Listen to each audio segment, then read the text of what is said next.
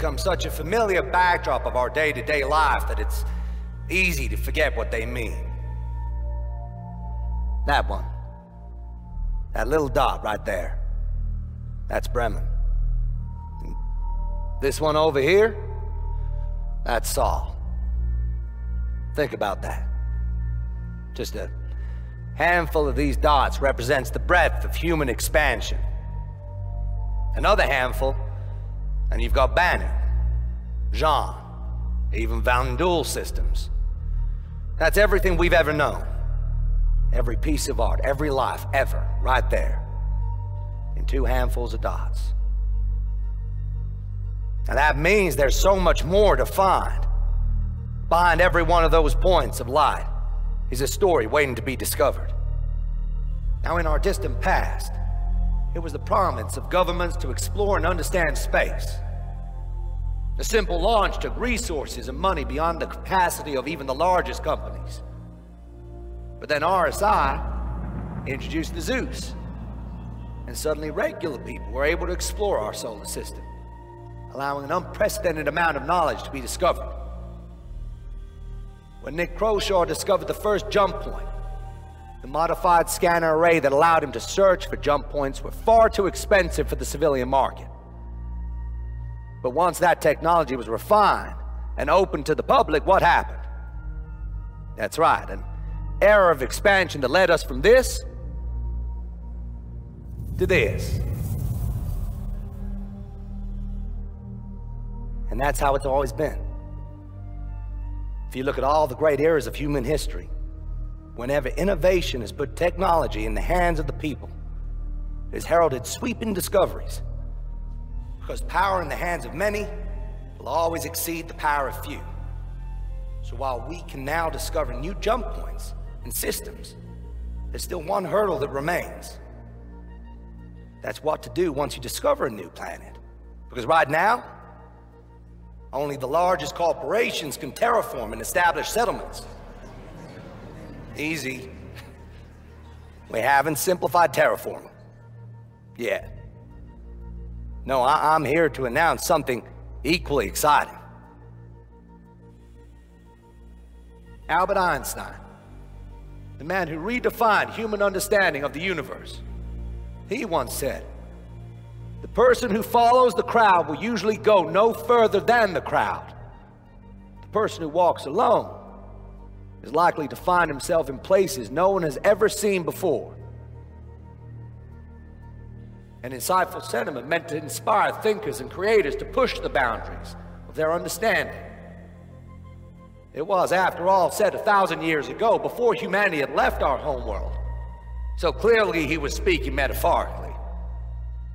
Today, as I just showed you, the unknown is out there, waiting to be discovered. For those that are looking for those places that no one has seen before, they are faced with a daunting challenge. What do you do when you get there? Up until now, it's been the province of governments and corporations to pave the way for sustained habitation. The power has been in the hands of the few. What if I offered you the ability to build your own settlement? To bring civilization to the most untamed of frontiers. A colony ship in the truest sense of the word. And I'm not talking about just transporting people, no.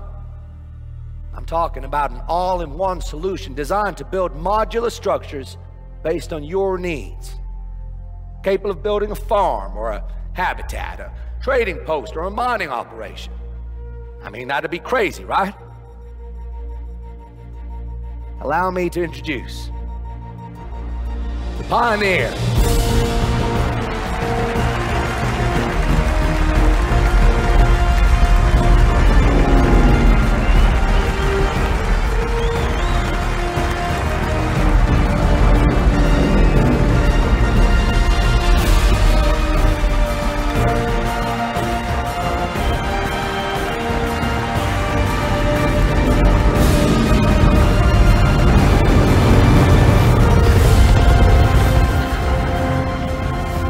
With that,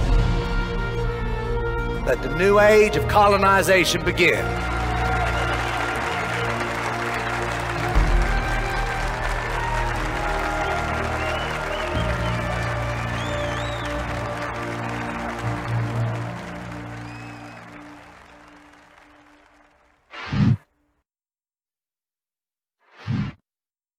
And good evening, and welcome back to the Soul Citizens. I am Griffin Gaming RPG, and we are happy to be back continuing our series on industrial strength, and today we are covering the Pioneer.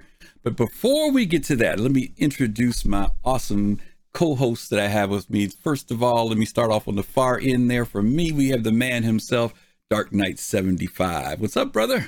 Hey, you're doing all right. Another rainy day here in Chi-Town, yeah, but otherwise, yeah, enjoying the day in, playing some 315 PTU. Okay. But yeah, hey, enjoy it. How many people tried to steal something from me today?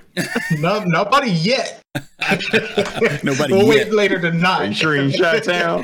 Nobody yet. Somebody gonna jack my 400. Listen, you know, Dark Knight's got the north side, I got the west side, and and then we got Gigi on the south side. So you know, we got the city covered when it comes down to where we at, right? That's cool, right? I thought you been Gigi was in here. I'm like, Gigi, where you been? I ain't seen you in 9 years, man. You missed her. Gigi was here last month. You missed her. Yeah, I don't believe it. I don't believe it because I ain't never seen her. Yes, she was here. And the other great voice that you hear holding down the middle this week is the man himself, Dig Dat 32. What's up, Dig? What's up, everybody? My name Dig Dat 32, aka your girlfriend's boyfriend, aka Mr. Turn Down Service. I'm sorry to say it like that, but here I am. So what's up? Well, let's talk about this Pioneer thing. Yeah. We are going to talk about the Pioneer. In fact, we got a lot to cover. I was sharing with Dark Knight Dig before you got here that this is probably, this show and next month's show are probably the two toughest shows. This month we're doing the Pioneer, but next month we're doing the Endeavor, and both of these ships are the ships that are probably, among many of these bigger ships, really elusive. You know, when we did the Orion, at least we had mining and gameplay, right? So you know, we had something to work with.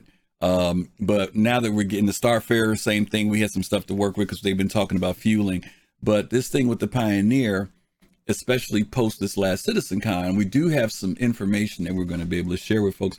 And while I was doing research, I was kind of amazed that this research went all the way back to 2017. It's been 4 years since this ship was debuted. And I remember, DK, I know you weren't around back then. Dig, were you around when that commercial ran, when they did that at CitizenCon? Were you around back then? I wasn't around, but I've seen it several times, and you know what? No matter how old it is, it's very impressive, man. Yeah, man. I'm surprised Matthew McConaughey ain't came here and got these jokers yet. Standard Dave, thank you for kicking us off with that 1 month resubscription. He's been faithfully following us. Hey, Griff, did we miss you? Yes, we missed you, Standard. Yeah, man. I mean, I remember when that commercial ran. I think I was at VerseCon. I was in Austin, and when they ran it, of course, it was the whole Matthew McConaughey thing was, right in your face, right? That was kind of cool. But that's who it was. But I was trying to figure out who. Yeah, but you know what? But I was also amazed. Well, they had it was Matthew McConaughey impersonating your boy Elon Musk, right? But I was impressed with the speech. I mean, the speech was actually a good speech. So dope, wasn't it? Yeah. It felt like a real conference or something.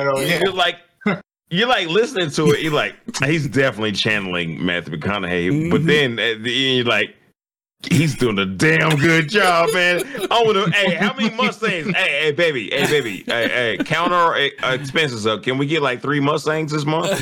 And that, to be funny, to your point, Dig, the only thing that we knew about Consolidated Outland back then was the Mustangs, right? And they were slowly kind of being not dismissed, but all these new ships was coming out, right? And so nobody expected that the thing that Consolidated would be dropping would be this big industrial ship. It really caught everybody off guard. And so I remember the reaction. The reaction was like people were blown away. Vengeful. Shout out, Vengeful. Y'all giving us these subs. Thank you so much. Hey. All right. Whammer says thank you.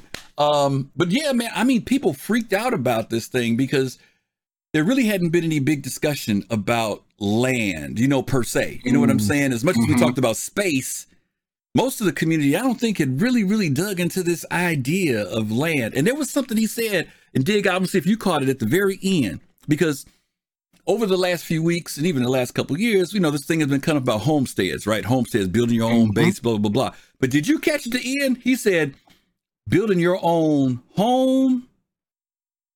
He said, trading post, structures. He named a whole bunch of stuff. Vengeful.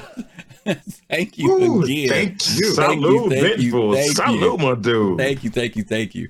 He mentioned several different things. And I know people have been focusing on the Pioneer for base building, but we're going to get into this later because these other structures now, he starts talking about building outposts and stuff, which is a whole nother level. So, you know, I know the reason why I got Dig on the show is I know Dig is about that paper and entrepreneurship. So yes. I know if it's a way to bring in some cash, Dig is on it. And Dark Knight has already talked about his idea about living, you know, not just on a ship, but living in a location. So that's why I've got these guys on here with me tonight. So here's the deal. Because this is you know, there's a lot of stuff amongst all the Star Citizen information that can get lost over the years. We're going to go back to the very first panel where this was introduced. That trailer we just showed you, they showed us that trailer, and then they went into a panel that year on CitizenCon about this ship.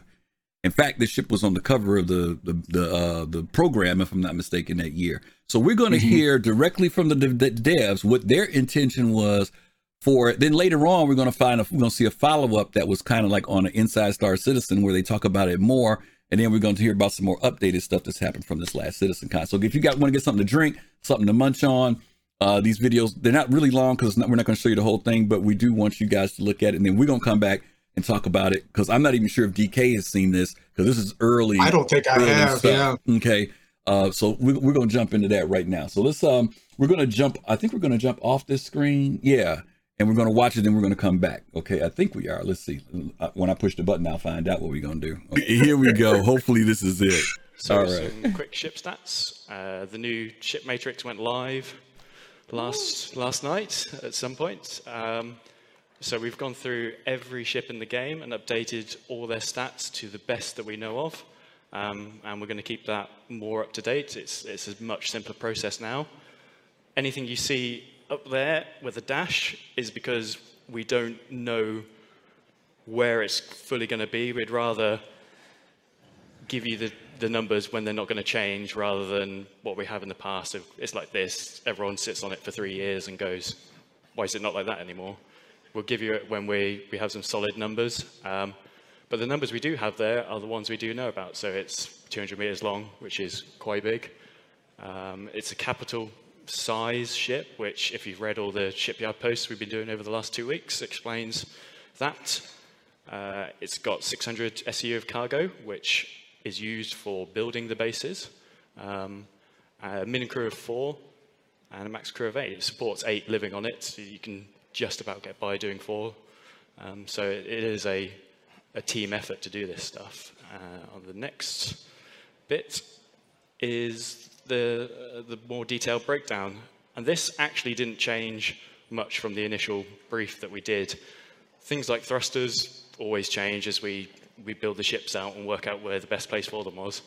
And the only bit that actually changed was the turrets. So we went from having 4-man turrets to having 2-man turrets and 2 unmanned turrets. And that was, as we were going over the shapes, obviously, to get to a manned, or to use a manned turret, you need to get a man to that turret, which in itself creates restrictions on sizes and shapes. By taking that out of the equation, you can have much more interesting shapes and feel, and the person controlling that turret is just sat somewhere in a nice central location to use it. So yeah, that hopefully you can all see on the website now and look in more detail at it. Well, you're going to trust me with the clicker? All right, let's go. So this is the art side of the talk. This is a pretty good question to ask. Obviously, John's explained sort of the initial part of the process. It's, you know, the ship's, it's pretty different to what we've had to deal with before. It's been dealt with generally by one of the concept team in the UK. And he's done very well to remain sane throughout this process. So it has been very challenging, but what I'm going to give you now is a sort of high-level process of how we've approached this ship, a little bit of sort of behind the scenes, and then sort of more of an explanation of where we've arrived, how we've arrived, and hopefully you guys will really like it. So this is my favorite new buzzword that I came up with specifically for this talk. So I think these three lines basically describe how we sort of approach this ship. And especially with this ship, we basically, it was kind of different to the other ships in the past. So basically this one was very clear, you know, it was basically, it was utilitarian. It was basically monolithic manufacturing. It's basically, you've got a huge brick of a ship, essentially. But obviously that doesn't look cool. So, you know, we go through various stages to make this look good. So throughout the whole process and throughout the sort of whole design philosophy of the ship, it's basically an asymmetrical design. So you'll see on the exterior, it's asymmetrical. The bridge is asymmetrical. It's cantilevered. The corridors are asymmetrical. And this throws, it's basically in the DNA of this ship. And, you know, John has mentioned previously that obviously we've had the Mustang, which is one of our, I guess, really early ships from Consolidated Outlands, and not really a lot of work had been done in terms of the style guide, and really they're more of a separate division. So this is more of your industrial division. So it's kind of like the Reclaimer, which is like the industrial Aegis. So right off the bat, you know that you're dealing with function over form. It's not going to be like super sexy. It's not going to be pretty.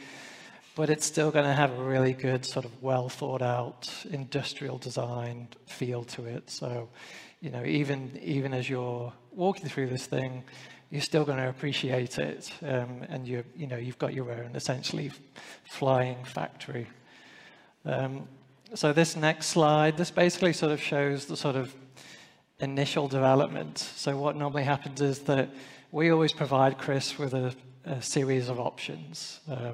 He always, you know, if we give him one, he's never happy. He wants to see 3, 4, you know, the more he can see, the more options, the better, which is great. You know, we're totally used to it. We know how to work fast. You know, that's, you know, you don't really sort of set your heart on anything, but you know, you keep pushing for what you like, ideally. So we provide Chris with all these options of, how this ship can look good, but also, you know, not be a flying brick. So basically, there's a lot of transformation. We still have technical issues, well, not technical issues, technical requirements that we need to take into account with this. But at this stage, we hand this off to Chris, and he's able to then give us feedback. He's able to pick from A, pick from B, say, oh, I like the color from J, and then basically we go on to the next round of feedback. So this is where we start sort of dialing in. We've taken what Chris likes. And again, it's just super loose, super rough. You know, we are dealing with mesh work that we're just sort of crashing together. We're not, you know, we're not being all precious about this stuff. So we're basically just going for an aesthetic with a hint of the functionality that's already sort of been sort of factored in with talks with design. And what you'll see here is like in a sort of really, you know, we've got next few slides are very sort of behind the scenes.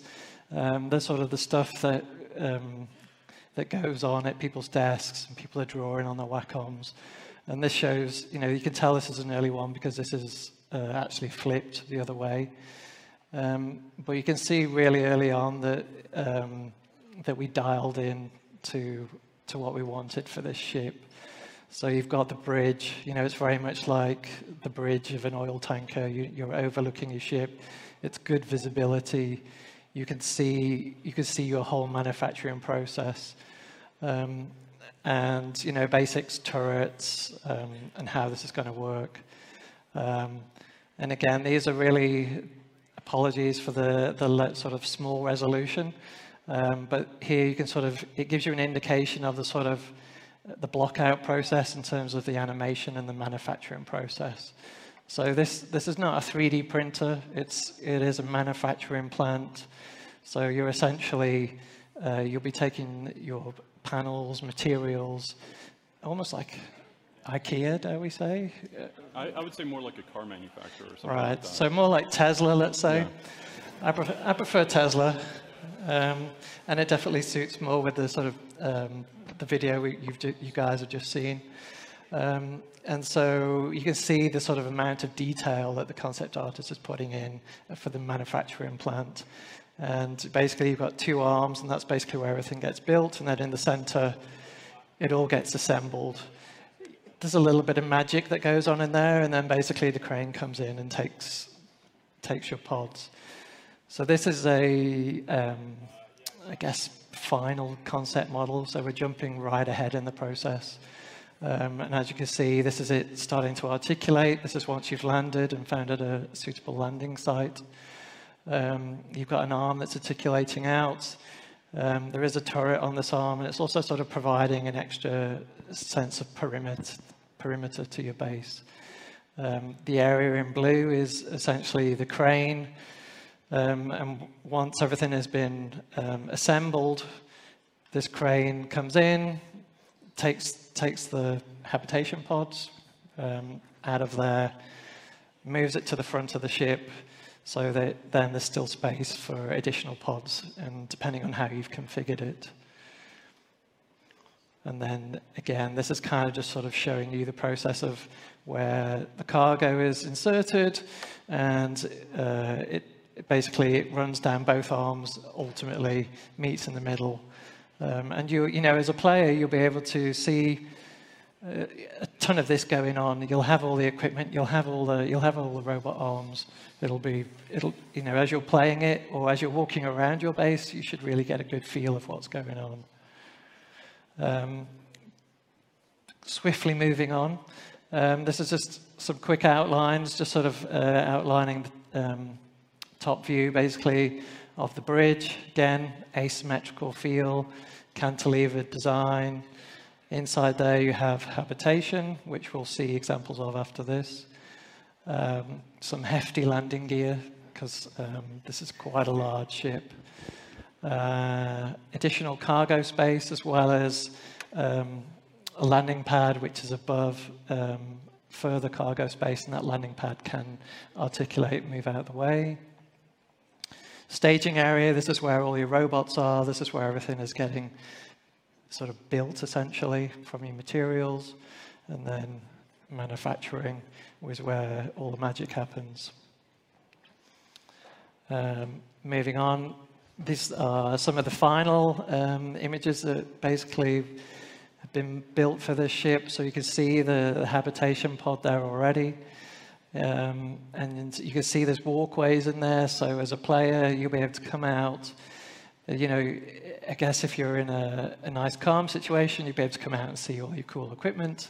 If you're in a combat situation, hopefully you'll have more, you know, a good advantage or possibly disadvantage for firefights, depending on if you have people taking over your base. And then this is the bridge. And this is pretty cool. You can see on the sort of far left-hand side, there's a little blue monitor. It actually looks quite small, but that's actually the architect's station. So that's the console, basically, where you're designing your configuration, I guess. So you're choosing 1 pod, 2 pod, 5 pods. Moving on, rather cool engine room. You know, basically this will be a large open space, again asymmetrical from the top. You've got some really interesting turbines that should give us some really cool animation opportunities. And it's very different to anything that we've seen so far in the Star Citizen universe. Habitation, obviously you've got space for a couple of Big Bennies. Everybody wants Big Bennies in their ship. And then split level room, so space for chilling out, just watching TV or just having dinner with your friends. Bunk room, again, very utilitarian, very basic, down to basics. You could, if you look closely, you can see one crew member in one of the pods just lying down. And this is just a quick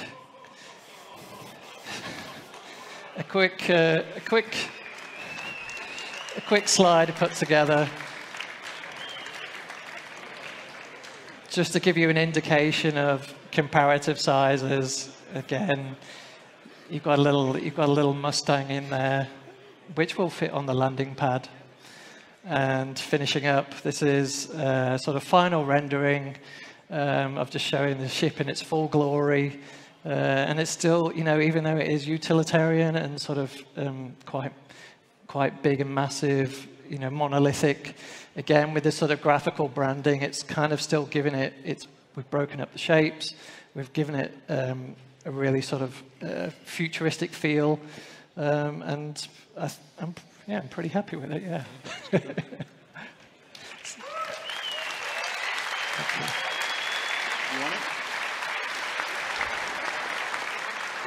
Yep. So I'm now going to hand over to Tony. Okay. So before you can actually begin construction of your new outpost, you'll need to first select and purchase a plot of land. The value of that land, what you're going to have to pay in order to acquire it, depends upon a variety of objective criteria, as well as the seller's insight into that information, which we collectively refer to as knowledge. One of the things that we track for each section of land that you can potentially purchase is the resources present and the quantity. Another one is the current market value, which will obviously impact the value of land. If the land has an abundance of a particular mineral that at that particular point in time is, you know, exceptionally valuable, then that's going to increase, you know, the current value of that land. But it's a very dynamic process. The level of certainty, that's interesting in that knowledge, information within Star Citizen is very often an analog concept. You don't necessarily know something or not know something, but rather you know things to varying degrees. And the easiest way that I could, you know, give for an example would be to consider a car that you're thinking about purchasing. If you're being asked to purchase a car and you haven't actually seen it, you're going to be very conservative in terms of your estimate of what it might be worth. If you're able to see it even from the exterior and verify there's tread on the wheels, the paint job looks okay, etc., then that's going to increase your perception of its value. If you're able to actually, you know, turn the car on, make sure it's running, or better yet, have a mechanic, you know, take a peek under the hood, then that's going to basically bring it, you know, even farther up the scale. And so a lot of what we're doing, you know, with the value of land, which ties over into the Pioneer, because you're going to be setting up these outposts ideally in optimal locations to exploit a lot of this value that's sitting on the surface of these planets. The next one up would be when the info was last verified. Knowing that there is, you know, a vast abundance of gold at a particular area, but the information is stale. It's 2 weeks old, it's a month old, it's 6 weeks old. As it gets more out of date, it becomes less and less valuable. And so what this means is that players will routinely have to refresh, you know, the knowledge of a particular area in order to maintain the perceived land value within the game.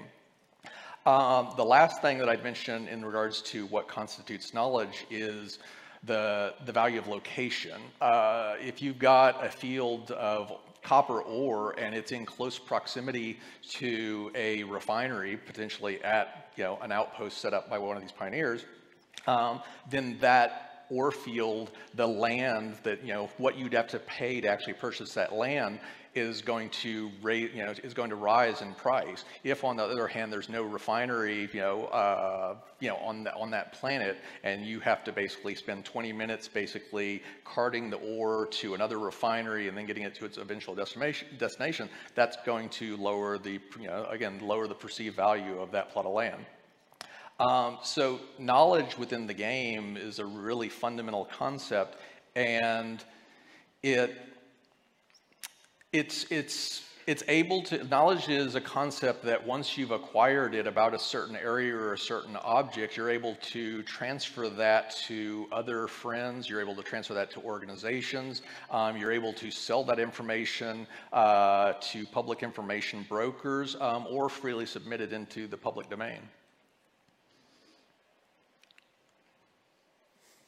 So yeah, Tony talks about knowledge, what it all means, but to get that knowledge, you've got to go and find that area to figure out what's there. Is it right for you? And that's where all the exploration ships come in. You could take your Pioneer and do all this with your Pioneer, but it's probably not going to be the best ship for scouting locations. We've got a whole wealth of exploration ships that are designed for finding that information out. It's like you wouldn't take your oil rig out into the ocean and just randomly dot it down until you found what you wanted.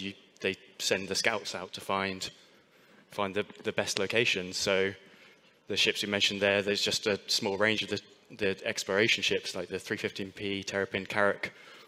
All exploration, all have slightly different pros and strengths. So you've got the single ones, you've got the big crews, and they're just there to help find where you want to send your Pioneer to.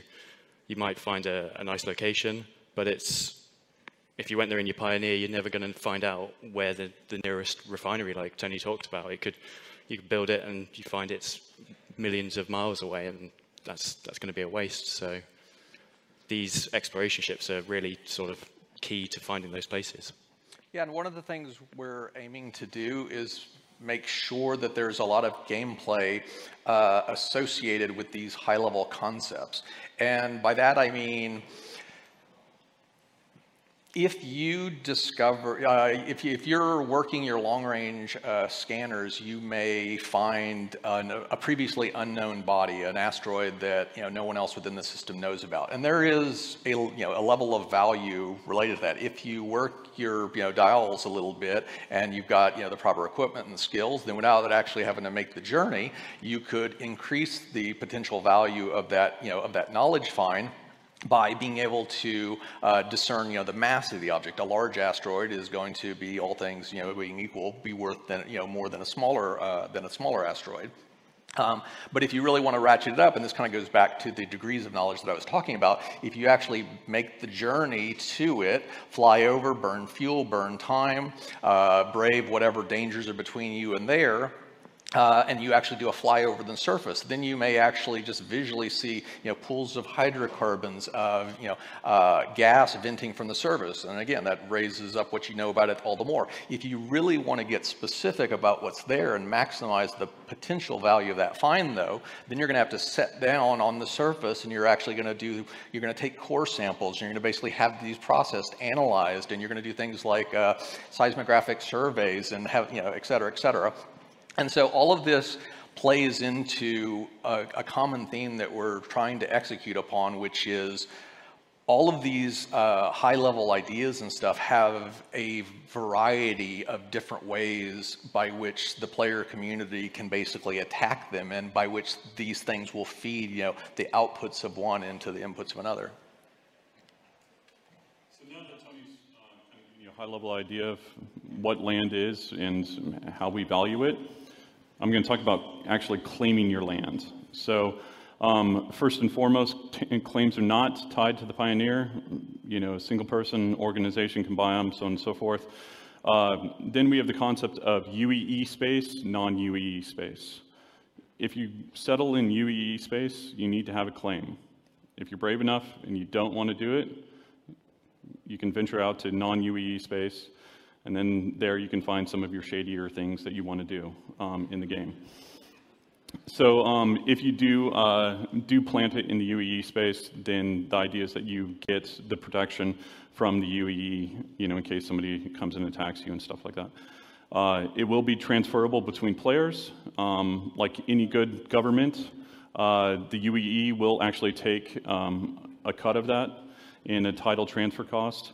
We're doing general licenses. Later on, the UEE will portion out licenses. So when it comes to actually claiming the beacon or claiming your lands, you'll have a beacon. interaction. So you set down your beacon, this is where I want to go. And either yourself, one of your teammates, or a data runner will take this information to the closest UEE colony office, and basically that's when it locks in, and now that land is yours. Yeah, so one of my favorite aspects about just the overall concept of land is actually speculation. And the basic idea is that assume that you've purchased land and you've gone out and you either bought it with foreknowledge that it likely contained these minerals, et cetera, or you discovered that yourself. And so now you're holding on to this land, and the decision you'll face is, well, do I basically extract that value right now? If whatever that land contains is currently in a bear market, it's not worth very much, then you may elect to basically wait to harvest what, whatever it holds until those particular commodities have price.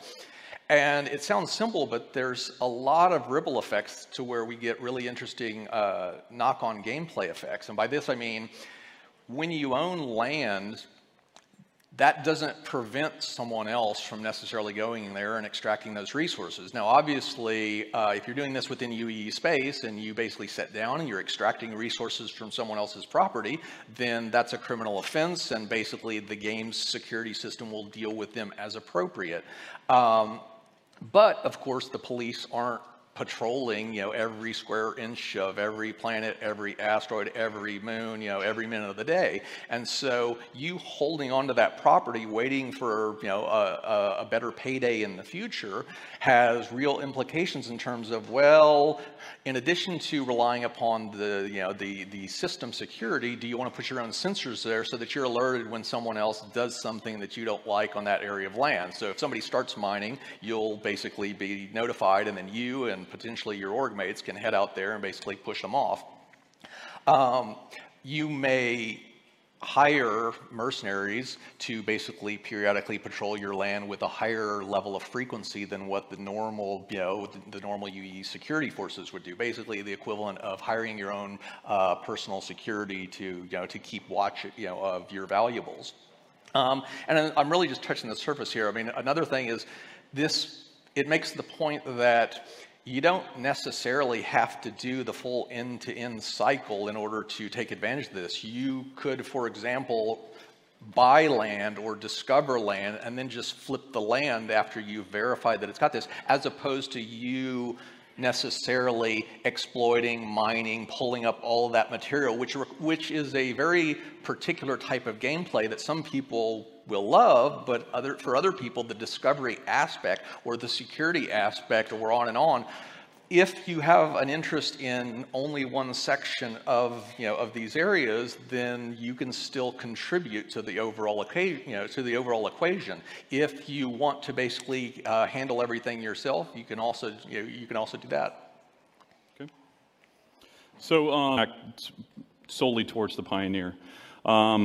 And what I'm going to talk about is preparation. So first thing that you're going to do is you're going to need to do collect materials and add-ons from different stores. So you'll get materials from TDDs or refineries, and you'll be able to pick up some of the add-ons like Tony was talking about, remote sensors or extractors, solar panels, moisture extractors, geothermal pumps, landing pads, turrets, that kind of stuff. Now, what is very important to understand is, if any of you have ever done home projects, know what you're building, so that you don't do 5 trips to Hornbach to build something.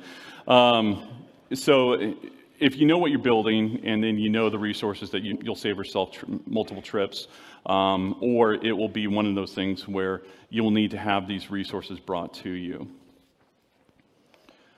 So what do you want from your outpost? What's your gameplay intent? Do you want to be a moisture farmer and live and respawn there and basically look out over this beautiful beach, or do you want it to be like a revenue generator? So basically, you'll swoop in, you'll watch over it, you'll check in, make sure everything's running smoothly, move on to your next thing. So with this, we've got investment, not only from a resource and basically game money standpoint, and time to build. not as fast as Paul's videos. So the other thing is, depending on the size of it, that will increase the build time the higher you go. Now, once it's actually placed, you're going to want to upkeep it, depending on if you put something in Earth's atmosphere versus the Mars's atmosphere versus Venus. Well, those are all different climates. And so the wear and tear and just kind of the usual stuff that we're doing with the ships, and as far as stuff breaking down, so on and so forth, this will be the same. So configuring. Now, the idea would be that you're working the architect station, you're choosing the exterior layout of it, and then from there, you'll move into the interior rooms. So some of the different interior options: habitation, armory, storage, med station, mining, refining, hydroponics. And so with this, depending on what you're doing, each one of them is going to require a different amount of power. And then that starts going into some of the add-ons. So if you're mining, or if you're doing something that's very, very power intensive, growing things, so on and so forth, then you're going to need to run extra power in there. And with the add-ons, just like with our ships, if you think of our ships as the base hull, and then you have your gimbals, you have your mounts, and then you're attaching weapons, you're attaching ordnance, you're attaching utility items. It's the same idea here. It's basically you have your base structure, and then you have these item ports, like Chris always talks about, that will feed into the ore extractors, and that's how we generate the power. So here are just some of the internal shots. I think you guys have seen some of these already. I like the salad spinner, hydroponics, different mining ideas. Storage. So one of the important things is basically if you're growing plants, or if you're basically dealing with any sort of bare form resources that will feed into our ecological system, then what you want to do is you want to make sure that you're actually storing these items, and so that you're not just mining once and then basically having to shut down because you don't have any more space. Drug lab. So in case you want to do a little Breaking Bad. Then idea about research, and this would be maybe you're close to the sun or something like that, and you want to research some solar flares or those types of things. Med station. So the main thing for us has always been a sandbox, and making sure that you have the freedom to focus on the gameplay that you find interesting. And so what we wanted to talk about was just some of the ecosystems that we feel these things help support and help build. You've got the haulers and traders that would be dealing with things that would come in, and if you're mining, or if you're growing plants, well, these are going to take these to manufacturing or processing centers. Tony mentioned the security and the needing to actually protect your things, because I can guarantee you, if you're making money, people are going to want to take it from you. Exploration. John mentioned this about going and finding these plots of land and everything like that. Then there's repair, obviously mining, farming, and the refining stuff. So that is our panel.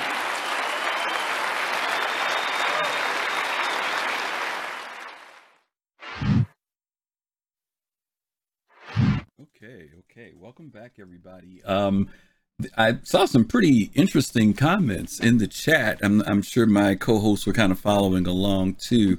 And again, for those of you who came in late, welcome. Appreciate you guys being here. We are talking about Industrial Strength, the Pioneer, and we're starting with the very first time we heard anything about the Pioneer. So I know there were some comments there about some things have changed, and that we know that. But we wanted, there are a lot of people who never saw the introduction of the ship. We started out with the trailer at the beginning, and then we started out with the very first time we heard some details in relation to the ship. And immediately following the CitizenCon, there was an even more in-depth conversation, which is shorter. That was actually the longest video that we look at. Dark Knight, let me start with you. What were your first impressions from that video when you saw it? Yeah, so that was the first time I've ever seen that one. Mm-hmm. So that was actually kind of fascinating to see what they were talking about then and what we know now. Mm-hmm. And I thought it was really cool that we saw, like, they were concepting the idea of what we're going to be talking about later with Rastar. Mm-hmm. I don't think they quite had it yet, but they were thinking about it. Their idea was there. And it was kind of cool to see that the old buildings that they were using were the ones that we saw from the prefabs that we have currently right now. And mm-hmm. that was the concentration at that time, mm-hmm. I believe. So it's neat to see where they went or what we know now from what we've been seeing from ISC and everything. And thank you, Ryan. Thank you, Ryan. Thanks for the subscription. Thank you. But yeah, it was really cool to see the evolution from that talk to, say, recent talks about the homesteads that we had mm-hmm. At CitizenCon. Cool. Yeah, so I made a lot of notes, so we'll get into it. Okay, yeah. Dig, what about you? Had you seen that one too, or were you up on that, or was that fresh for you as well? It was fresh for me as well. Okay. And it was wild because I was like... I was like, uh-oh. And then when I say, uh-oh, I was like, uh-oh, this looks just like the damn Liberator. It looks like a Liberator except for townhomes. I was like, dude, man, how much rent is it? Hey, man, can I get some, like, spare bucks to right-click? Yeah, it's not what I thought it was, which is good. But It also disappoints me a little because I always wanted. I'm a big Fallout 4 fan, and mm-hmm. I want to build my own towns, mm-hmm. and I don't want like this little snatch and press town. Mm-hmm. But I get it. I love it. Well, you know what? We're going to talk about that because I think that it is more than that. I don't think you have reason to be disappointed. There were some interesting things that I saw came up in chat. Some of the things were whether or not CIG would be able to pull this off. Right? Will it be the ship that they claimed it to be? And like everything else in development, we know that there's a little clause down there that says these things are subject to change. Wow, thank you, MTS Turner. Thank you for the 100 bits. We appreciate that. Thank you. I'm glad you said that because I was like, what is that? Huh? I can't hear that. What is that? Yeah, thank you. Thank you for the 100 bits. We appreciate that. I know there's a lot of wondering, right? Because it is ambitious, right? I mean, this is not something mm-hmm. you see in a lot of games, and it seems like it's ambitious. I believe CIG will make it happen. Now you guys say, okay, you're being, a little bit too super, but here's the deal. This thing was sold on doing certain things. And there's some things that they can retrieve back. Papadopoulos, thank you so much for that subscription. We appreciate you. Hey, thanks for the subscription. Thank you.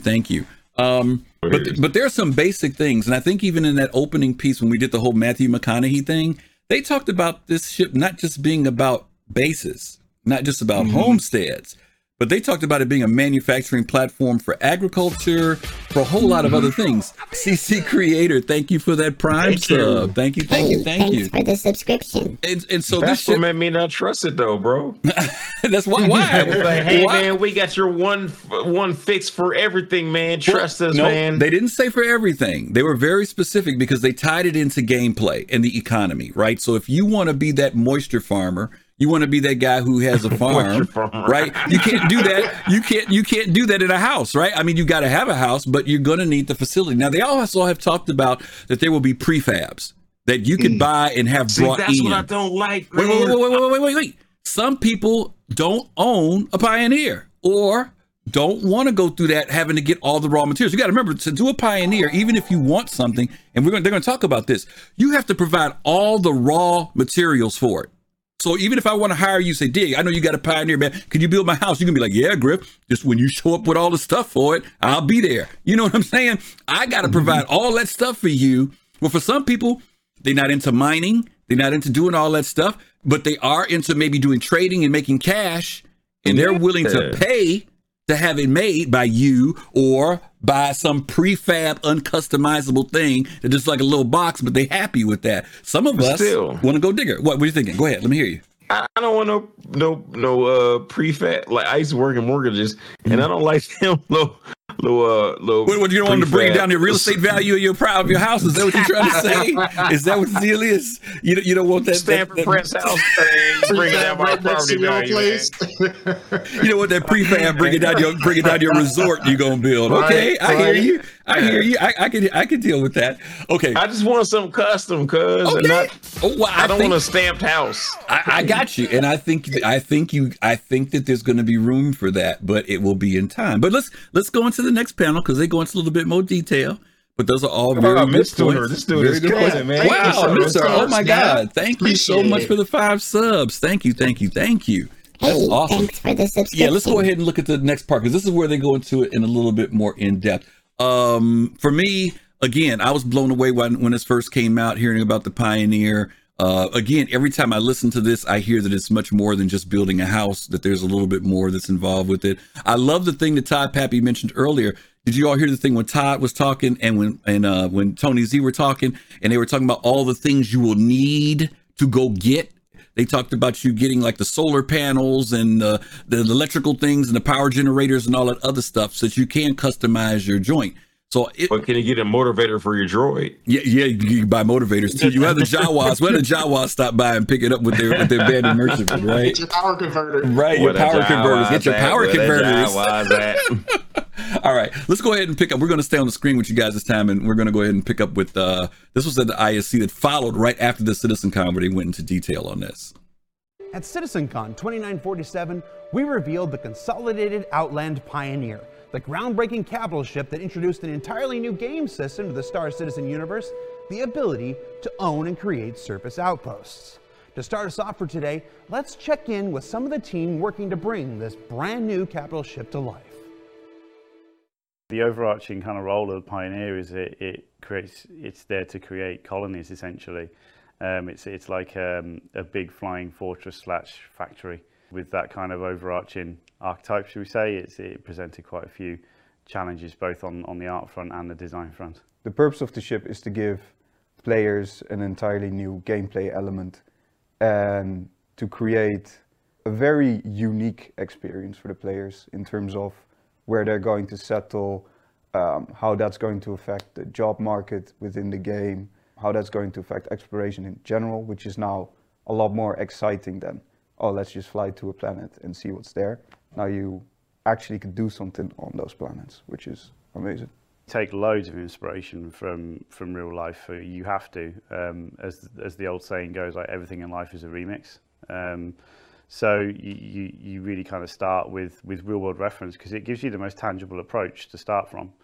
So in the case of the Pioneer, we were looking for more the actual function of it, a lot of kind of car production lines and really kind of manufacturing processing lines and really kind of getting under the skin of how they work, you know, where do the products to manufacture arrive, how are they processed, how does that manufacturing take place, and then, you know, at the end result, you've got this essentially an outpost that's kind of ready to rock. So yeah, it's quite interesting and challenging, to be honest. The key features is, of course, basically the whole outpost part of it. We didn't design the ship to be a ship per se. We designed it to be a floating factory in space. So everything in and around the ship is just geared towards production and building outposts and claiming your settlement. My personal favourite thing about the Pioneer was essentially it created 2 subset of challenges. Number one, we've got this big floating factory. We didn't really want to make a pretty ship per se. It needed to feel kind of quite aggressive, weighty and heavy. So hence you got this kind of slab construction to it, which I think is really cool. But the most interesting thing for me was really kind of how it transforms when it basically lands on the planet. When we decided to do this thing, nobody really knew what the best way of making it work was, because there's a lot of limitations you're walking up against. Like, if we are going to make this floating factory, the footprint of it is going to be massive, which means that the landing spots need to be massive. So we decided to have the ship fold out, because that'll be, at least when it lands, it'll be massive, but when you're maneuvering it, it won't be as massive. Figuring out how the entire ship is going to fold out, and then how all the robot arms are going to disappear into the bodywork, how the production line slides in and folds around the magic box to conserve space, where all the materials go. It was a really unique and massive challenge, daunting sometimes, but definitely fun. We've got the technical challenges under the hood of like moving vis areas and moving interiors in the ship, which is incredibly challenging. So when we were designing the layout of that, we had to kind of keep all that to a minimum. So even though the whole ship moves, really what's going on under the hood, there's a lot of kind of, should we say, magic tricks to make it look far more alive than it needs to be, if that makes sense.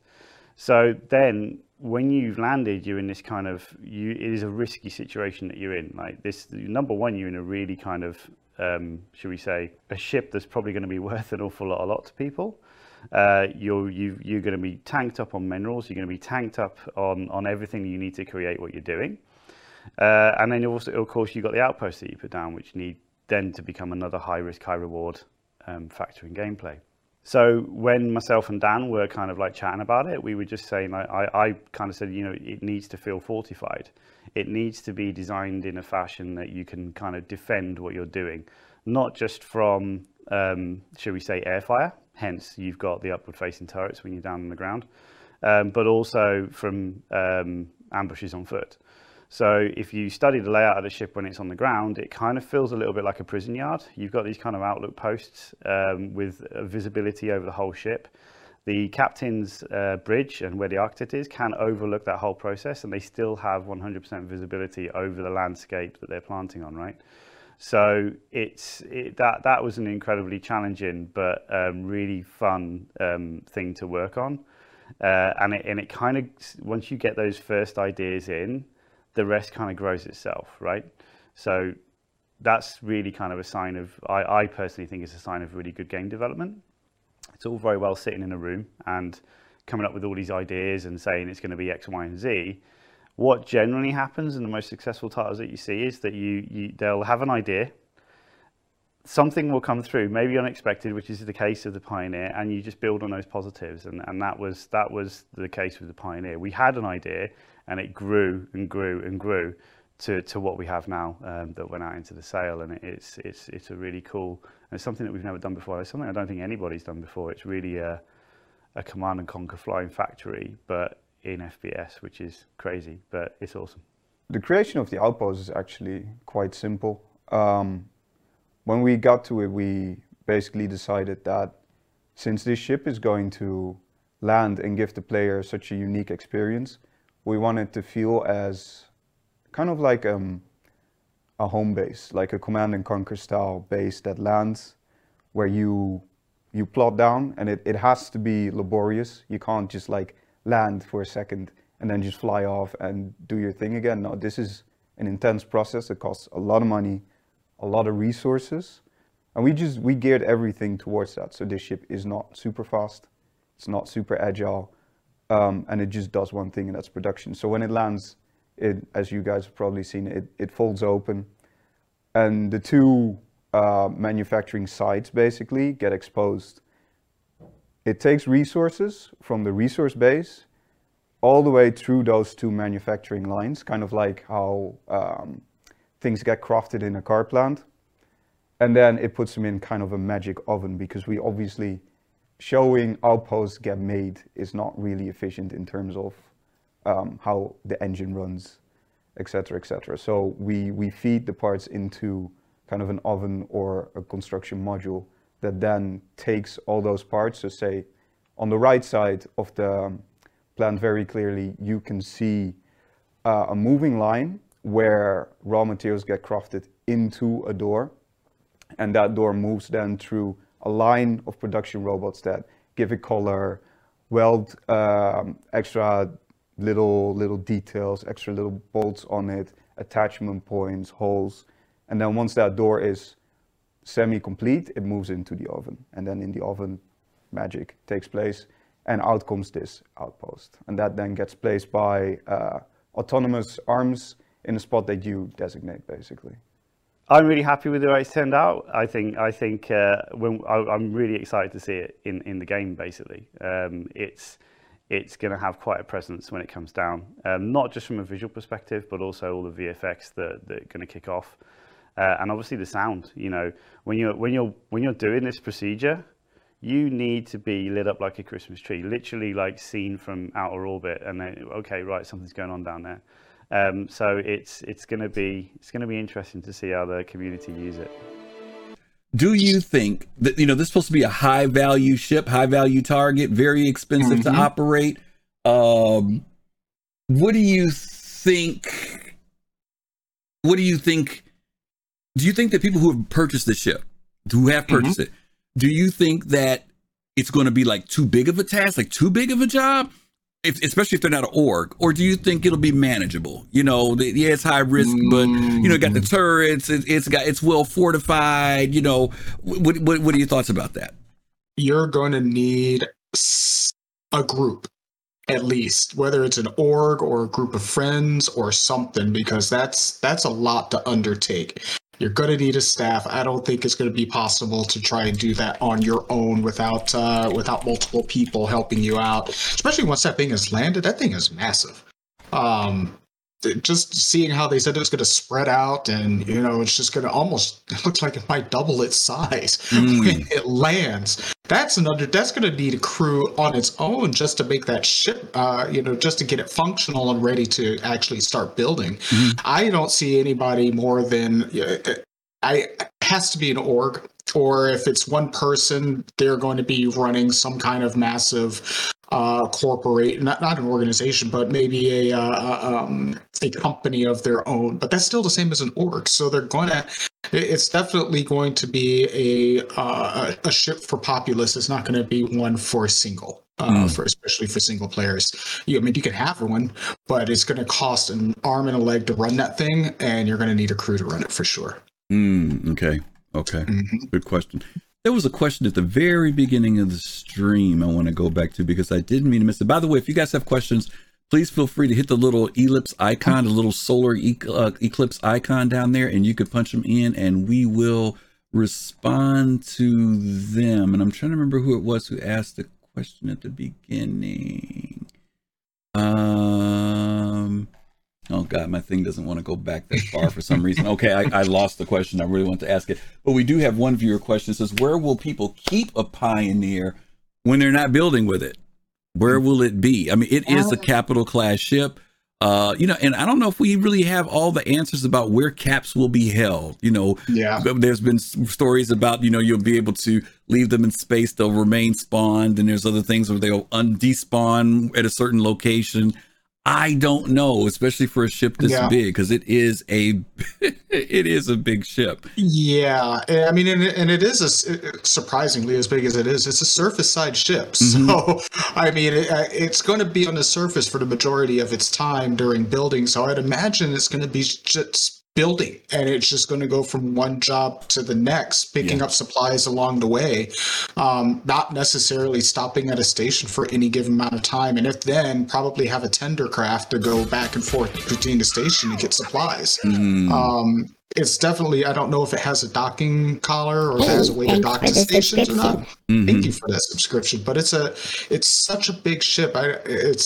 I don't see it sitting at a space station and, you know, getting fuel from there. I see a Starfarer coming to give it fuel. I see tender craft coming to bring supplies and restock of the ship. And the ship mainly either stays in space above the planet that they're going to be working on or is on the ground and moving from site to site. Now, Jade said that she wouldn't be shocked if it has doesn't have a doctorate. Collar, I would be shocked as well. I mean, it should have one, but capital class. I would think it's got to have something, you know, because it does have the landing pad on top. But I would think that there has to be. And I mean, it's funny because I tried to see if there was like a PDF, you know, one of those booklets that was put out for this, and I didn't see it. And maybe I missed it, but I tried to find something that had like some detailed specs and designs and I couldn't find anything completely on it other than the drawings that they've put out on the website. So maybe there is something, I don't know. Okay, well, thank you for covering that. I want to go ahead and jump into the part two to this, because there was further discussion that goes into the whole thing about land claims. And they talked about that in the first part at CitizenCon. And they also had some stuff to say about that too. So let's hit that next, okay? Now, no surface outpost is complete without some place for it to call home. And that's where the UEE land claim licenses come into play. Thanks to the enormous scale of our planets and moons, there are amazing opportunities for players to stake their claim in the Star Citizen universe. In a very special feature for ShipShape, let's check in with no less than Dave Haddock, Aaron Roberts, and Chris Roberts himself to learn more. So we've heard a lot about the Pioneer, which obviously, you know, we introduced back at CitizenCon. But also, one of the things which really interests me, and is actually one of the things that more than interest really excites me about the game mechanics going forward, is what actually comes with the Pioneer, and that's the right to claim land. But that's something we really didn't go into much detail about. So I'm basically now joined with Chris and Dave here. Hey guys, how you doing? And we're going to talk a bit about that. So I guess we'll just sort of kick it off a little bit. Okay, what exactly is this right to claim? Well, okay, so when we were designing the Pioneer, well, actually, this all sort of came from our original procedural planet tech. So once we started to bring it online, we were like, wow, I mean, look at, you know, because previously it was just going to be one landing location, maybe two landing locations on a world that you couldn't actually walk around. So you would see it from orbit, you would say, oh, can I land? And then we'd sort of have a cinematic that would bring you down there, and then you could walk around a small sort of first-person level of a landing location. But the moment that you know, Marco and all those guys started to bring the tech online, we're like, wow, okay, this is amazing, because we'll be able to have whole world, you know, planets, moons that, you know, you can walk all over and are rendered at, you know, the high level of sort of first person detail that we're going for in Star Citizen. And so at that point, we're like, okay, well, you know, there's a lot of land. And so the, you know, and then a planet or a moon's going to feel pretty empty if you just have one location that you go and visit on it. So, you know, we've been very focused on things like, okay, well, what other things can we do on the planets? You know, building out the ecosystems, you know, distributing resources. We really want to push fauna, so there could be, you know, dangerous wildlife there, or creatures you could hunt, or, you know, would attack you, or, you know, gold or minerals or all sorts of stuff you could find and harvest. Even, you know, maybe areas that you could farm and, you know, grow crops and sell them off world or whatever.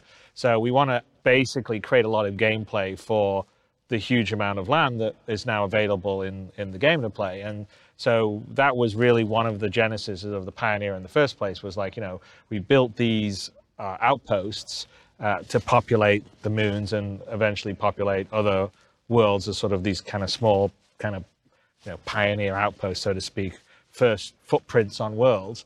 And, it, you know, just from an art standpoint or a design standpoint, we're building tools to help us populate those, but it's a huge amount of land. So we were thinking, well, one thing that would be very cool is letting players go find a spot of land and build their own outpost, and let the players almost join us in helping build this world. So yes, us designers and artists are building out the major locations and even secondary towns on some of the more populated planets, but wouldn't it be cool if we had some virgin moons or planets and players could go there, and then they could start to set up their own, you know, like their own little homestead, or them and some friends get together and make their little organization base. And so that was the genesis of the Pioneer itself, which was like, okay, we probably want a ship that you could go and you can sort of be a base builder.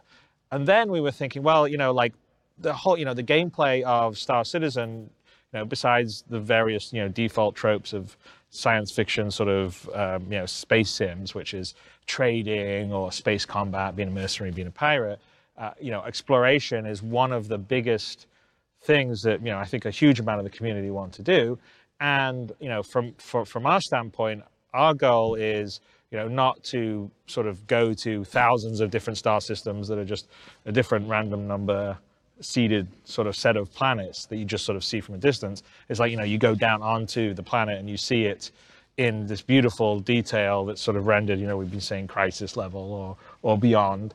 So, you know, really tactile. You can touch the trees, the leaves, the plants, you see the wildlife moving around, all that sort of stuff. So we sort of have that. And the exploration aspect of it is, well, yeah, let players discover it. So it's not so much about how many star systems you can hit, but, you know, what about mapping these planets or seeing these planets are going to see, you know, like what would be the location to put your perfect homestead, or, you know, where you're going to build your farm, or, you know, where you're going to settle. And so our focus on exploration is almost more in the sort of more specific detailed areas. And so we were thinking, well, we really want to take that and this idea of settlement. Yeah, why don't we let players, instead of us, you know, you go to some department or you know, you basically say, oh, I'll take tract 52 on this moon that you're selling land on or whatever. We didn't really want that. We wanted to make it active for the player. So the player would go out and essentially scout for where they want to settle and where they want to put their base. And they basically discover it, fly around. You know, it's all gameplay. You do it in game. You don't automatically get a place. You got to find your place, stake your claim to it. And then we also wanted to make sure that we had a system in place, because, you know, the concern would be, okay, well, I go build my base and I log off, and, you know, some asshole comes and blows up my base when I'm logged off. And so we sort of came up with this idea of this land claim mechanic, and, you know, the Department of Planetary Development Bureau. Yeah, Planetary Development Bureau. And the idea is, so you could go to a world outside of UEE space. You know, you don't have to have a claim or do anything, and you can build a base or whatever, or hang out there, or you know, mine resources there. But it's completely the Wild West. So some other player can just come in and try to take it from you forcibly. You've built a base, you log off, it could get attacked. So you'd have to worry about defending it all the time. But if you went and had an actual official Planetary Development Bureau recognized claim, so you went to a place, you placed your, what we're calling a sort of land beacon here, and you placed it on this plot of land, and then you go and file it with the Bureau.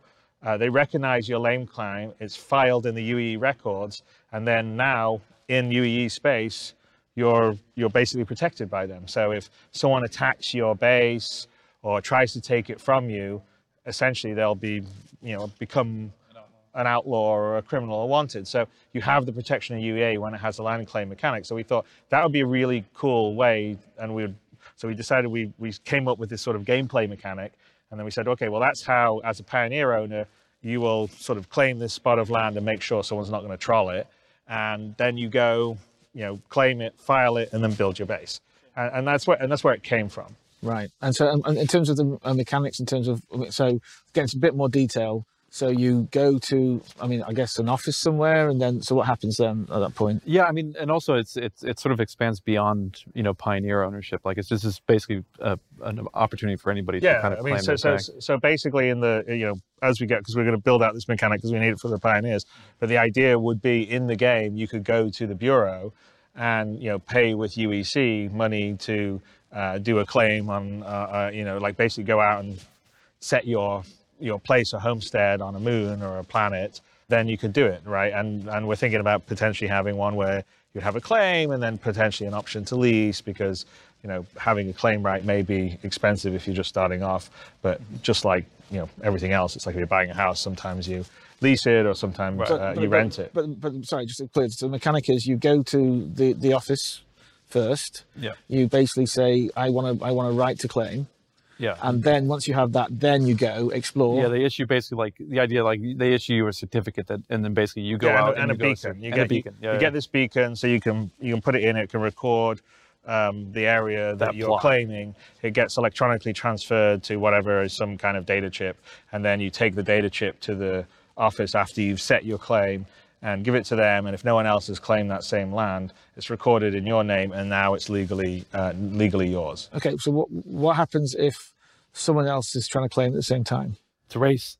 Yes. It's a great race. So that's true. This is why data runners could come in. So if two people decide, oh, this is a perfect spot, it's whoever files it first is going to claim the land. Of course, I mean, there's so much land out there that you know, I think there's plenty for everyone, but there probably will be some cases where someone scouted and said, oh, this is a really rich resource mine. Or a beautiful view. Or a beautiful view. And by the way, that's what happens in, I mean, that was kind of what happened in the land rush in the Wild West as well.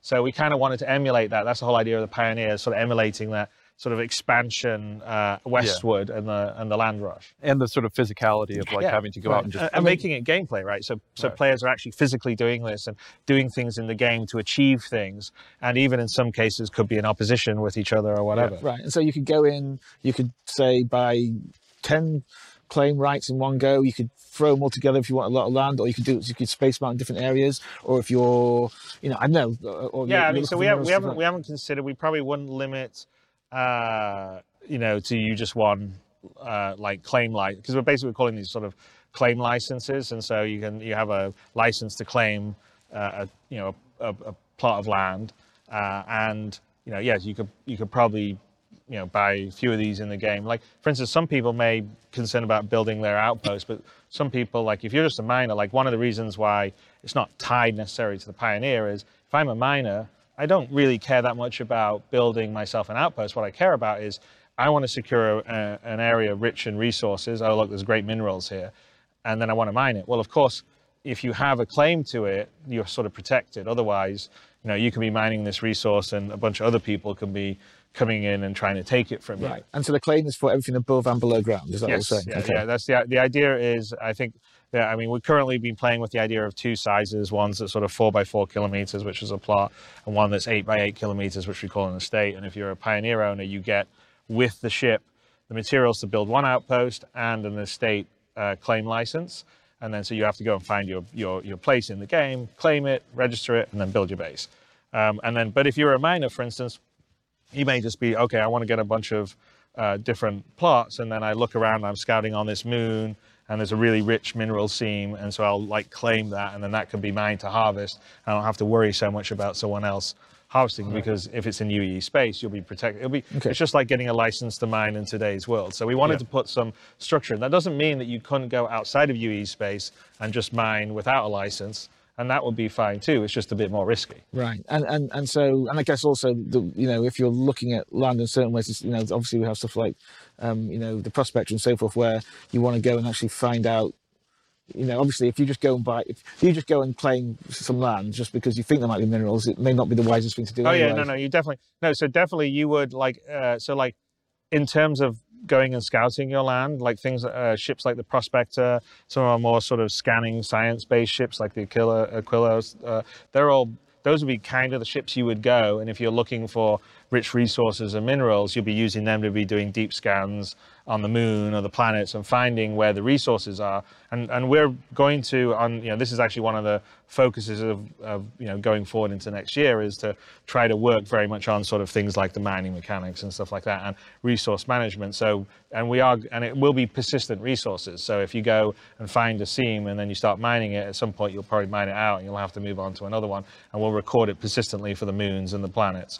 But they'll all be distributed. There'll be resources on, you know, most of the celestial bodies. Some will be richer than other ones will be. So you know, our hope is to create a lot of gameplay besides just, say, someone building his own outpost. They, you know, like I said, they could be mining, or they could say, oh, this is where this would be a good place to farm, you know, different kinds of crops that then I can go and sell to other people for a profit. So we're really trying to, like, use this land, right, and let players choose what they want to do with it, whether they just want to hang out with a base or create a farm or create a mining installation. I guess you could even, create a refinery, because you know there's a lot of miners near you, and you can say, hey, if you come to my refinery, I'll charge you a bit more than the usual, but because it's right next to you, you have to transfer. Yeah, I mean, like, longer term, definitely. I mean, you know, the first stage, having all the extra bit. I mean, well, I think we're just starting with an outpost, and then there'll be some add-ons like a, you know, mining, kind of nodding donkeys or some hydroponics and stuff, which we have in the outpost now. But yes, definitely we would start to, you know, have more variety of, you know, kind of modular building stuff you can do, like the outpost.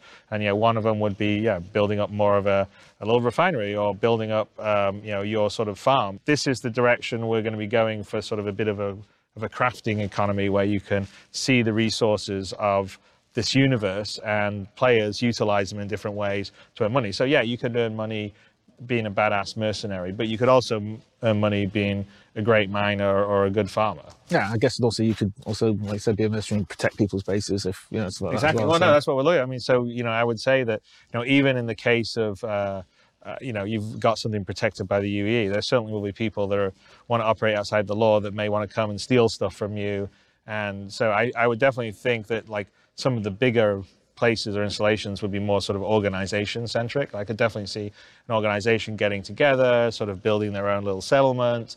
Different people can log on at different times and they're basically running their operation. So we really, and these are, so this is one of the fundamental parts of building that tool set for players. And I'm really quite excited because it has a lot of agency for a player themselves, because you know, we don't know what they're going to do. We don't know where they're going to put stuff. So it can be really cool. It's going to be a combination of what we're putting down as designers and artists and what players are actually creating.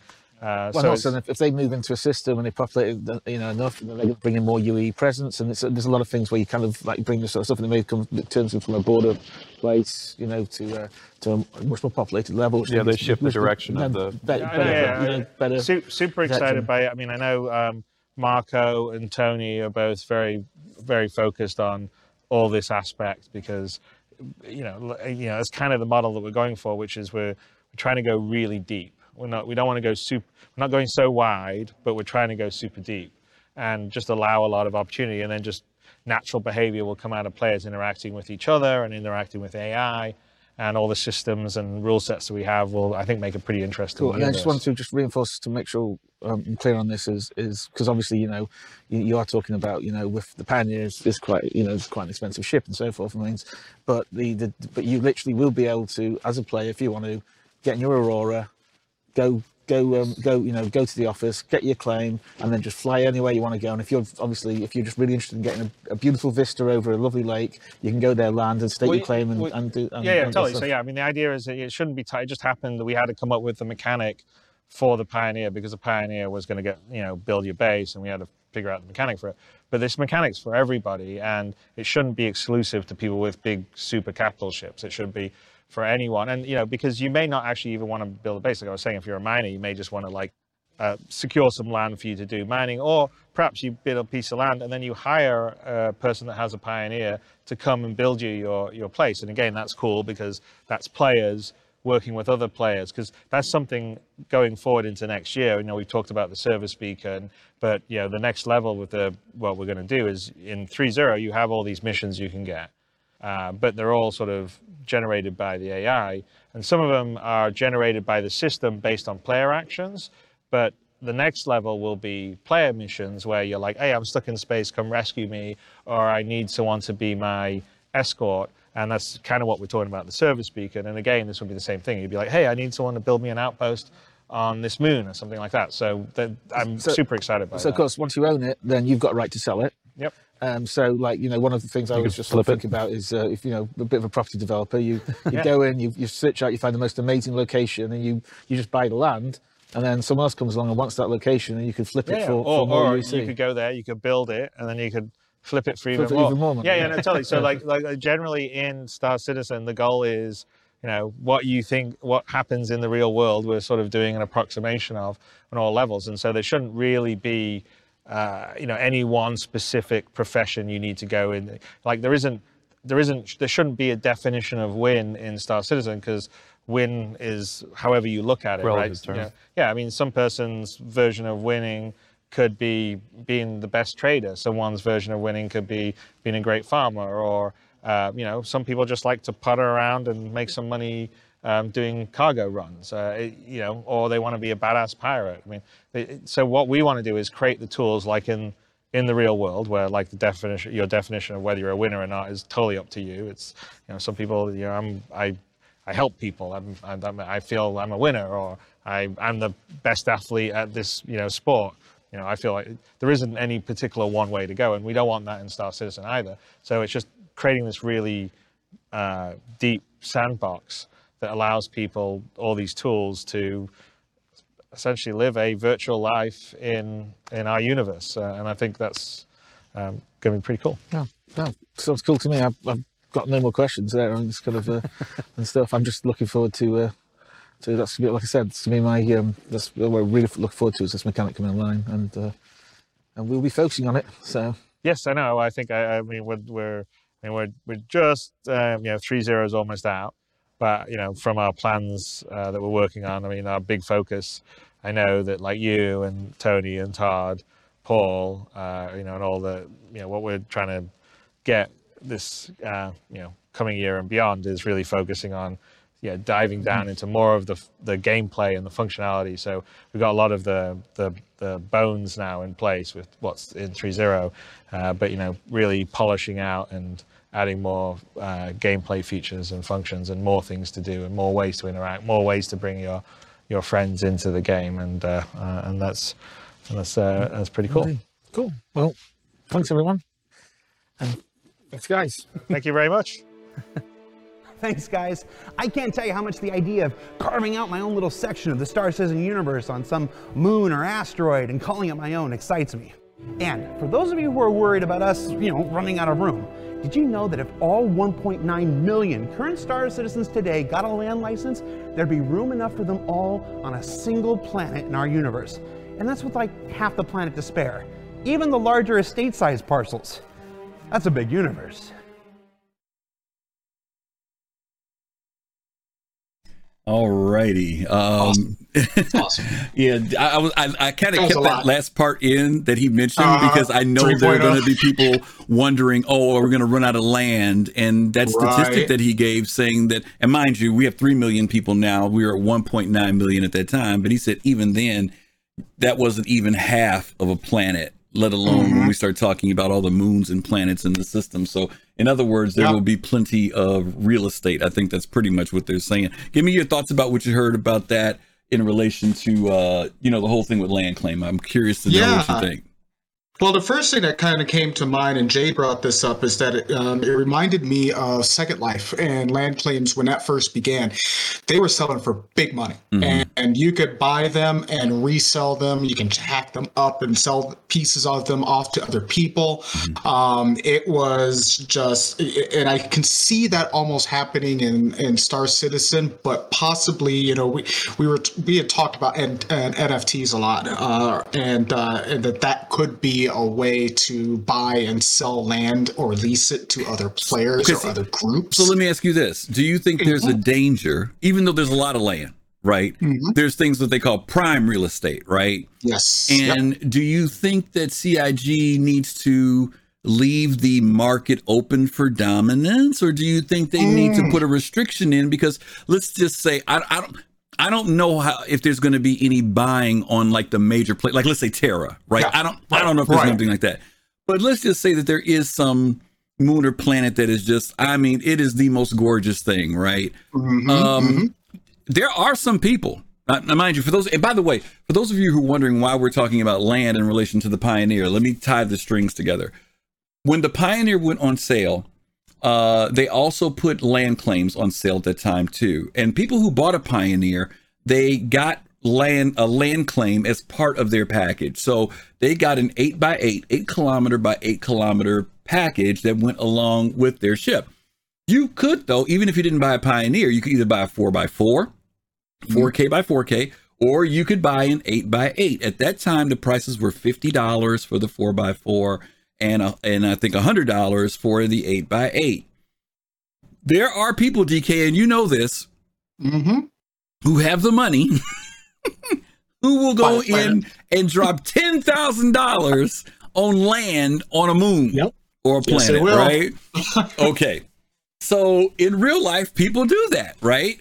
But at the same time, does CIG allow that to happen? Do they put a restriction on and says you can only buy 10 parcels at the most, or you can only buy 5 parcels every quarter?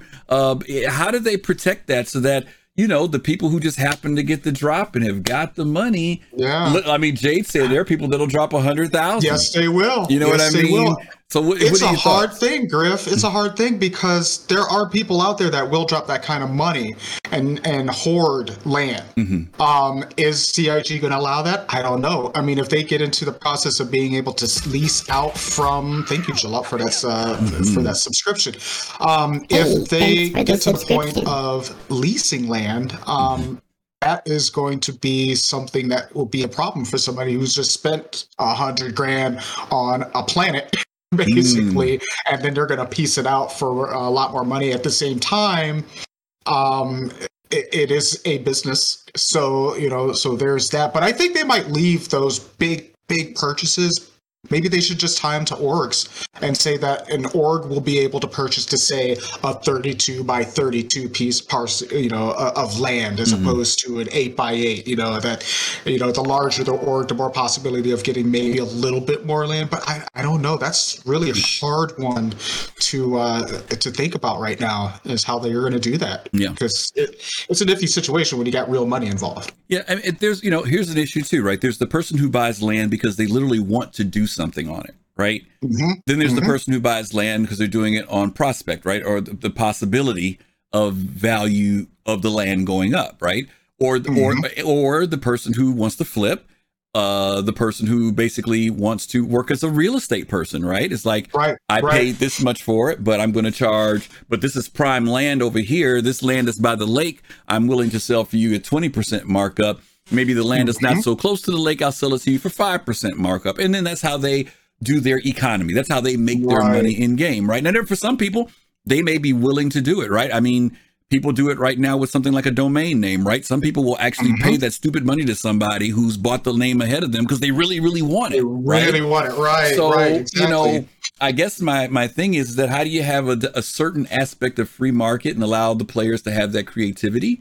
Yeah. And at the same time, make sure that the game remains equitable so that people can have access, you know, and not that moon that has the greatest sunrise and the greatest lake on it. You don't have somebody who comes in and buys 80% of that. I mean, that would be a ridiculous amount of money. That would probably be ridiculous, but they might try. but what they might do is buy the land around all the best lakes, right? Yeah. They may do that, right? I mean, you know, not oceans, y'all. I said lakes. They may buy the money because of the economics of being near water. You know, if you want to build some type of hydroponics, I mean, there's some value in doing that. So I don't know. I'm just kind of curious about that. Speaking of hydroponics, they said it twice. So are they hinting at something? Well, you know, agriculture farming keeps coming up. Hydroponics, you know, this stuff keeps coming up. Yeah. I remember when vehicles first came into the game, and people were and CIG was talking about introducing vehicles, and there were people in the Star Citizen community who pushed back on this whole idea of moons and planets being a big thing. You know, their idea about Star Citizen was about space. It was about being in space. It was about maybe combat, exploration, you know, things like that. But that idea of, you know, this emphasis or focus being around being on the ground again, it really, some people didn't really embrace that so much, right? And now that we've had vehicles and things come out, people are kind of warming up to it more. And now that we're talking about homesteads, I think people are warming up to it in the sense of missions, right? But the Pioneer is beyond about missions, right? It's about people being able to set up. I'm not going to rent at R Corp. You know, I'm not going to live on my Connie, but I'm actually going to have a place on the ground where I'm living, and I need to have that built. I remember when I played Galaxies, there were people who, that's what they did. They ran their business. They did everything. Like they had let's say they made clothing, right? Or made weapons. Yeah. They did it on a moon somewhere, and that's all they did. They would go into town sometimes, but beyond that, they didn't care about being out in space. Do you think Star Citizen's going to do the same thing? This whole thing with having these residences. I mean, will people literally, that's where they live. That when they log into the game, they're at their crib. You know what I mean? And they're at their hydroponics place, and that's all they're doing. They don't really care about, maybe they'll go to a space station one time for supplies or something, but beyond that, they're waiting on their Bandu merchantmen to come to give them some stuff, and that's it. Exactly. You know, you got your Bandu Amazon truck coming to chop off your goods. You know, people will live on homesteads. There will be people who have absolutely no interest in flying a ship. They will get on my Starliner, and I will take them to where they need to go. They'll get off on vacation, do their thing, and get on another Starliner and go right back. But they have no interest. They'll travel by vehicles towards, you know, between each little outpost town or whatever that's on their moon or their planet, grow their crops, you know, craft their goods and sell them on, you know, on Fastcart's Bandu merchantman. He goes and picks them up and takes them somewhere else and sells it. I could see that absolutely being a thing. People, everyone, like Chris had actually said in that talk, he said that people will be able to, it's winning is based on the individual is what it is. So each person has their own idea of what they are doing to win. And for some people, that is winning. Just having a homestead, setting up a farm, and doing something simple like that. Absolutely. Absolutely. Okay. Okay. And actually, there was one thing that I wanted to bring up. MTS Tuner had made a really good point about what we would see with something like the Pioneer. And he said he'd imagine just seeing a large a convoy of ships. I saw him say that. Fighters and carriers and Huldies all just going out. Absolutely, I could see that too. It would be cool. I could see just going out and finding a moon and saying, "This is ours." Yeah, that would be cool. It would be cool to see. Uh-huh. It would be. Mm-hmm. Moriar, by the way, thank you. We did get the link. I took a look at it. That picture I had seen. I didn't see it in the publication, so thank you, because Moriar sent me a copy of the 2017 program booklet that had the Pioneer when it was debuted. Okay. What I was looking for, Moriar, was the, you know how sometimes they'll do like the brochure, like, you know, like when you're buying a car. I was wondering if they had put out anything like that for the Pioneer, and it looks like they hadn't.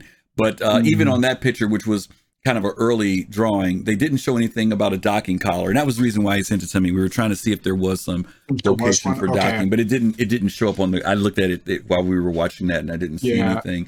And granted, we're very early, you know, that was a very early look at the ship itself, and considering what we've seen with the other ships, especially the Nomad. The Nomad is a really good example because it is Consolidated Outlands. And when we saw the intro video, I saw hints of what the Nomad, you know, of the Nomad in that original picture with the orange, you know, floors and the angler, you know, angler walls and things like that. So, but obviously it will be brought up to current ship standards, so I imagine docking collars and, you know, all of these other kind of things will be added at some point in time. Good point. Let's take a quick look. We're talking about this land ownership. There's a sign there that says trespassers, basically you'll be shot. Okay, so we'll see how that goes. But they have talked about being able to protect your land, whether the UEE puts out some type of, you know, something in the law system kicks in. They talked about another person gets crime stats. They said they're not going to be hovering over your, you know, your plot of land, but there will be some type of ramification.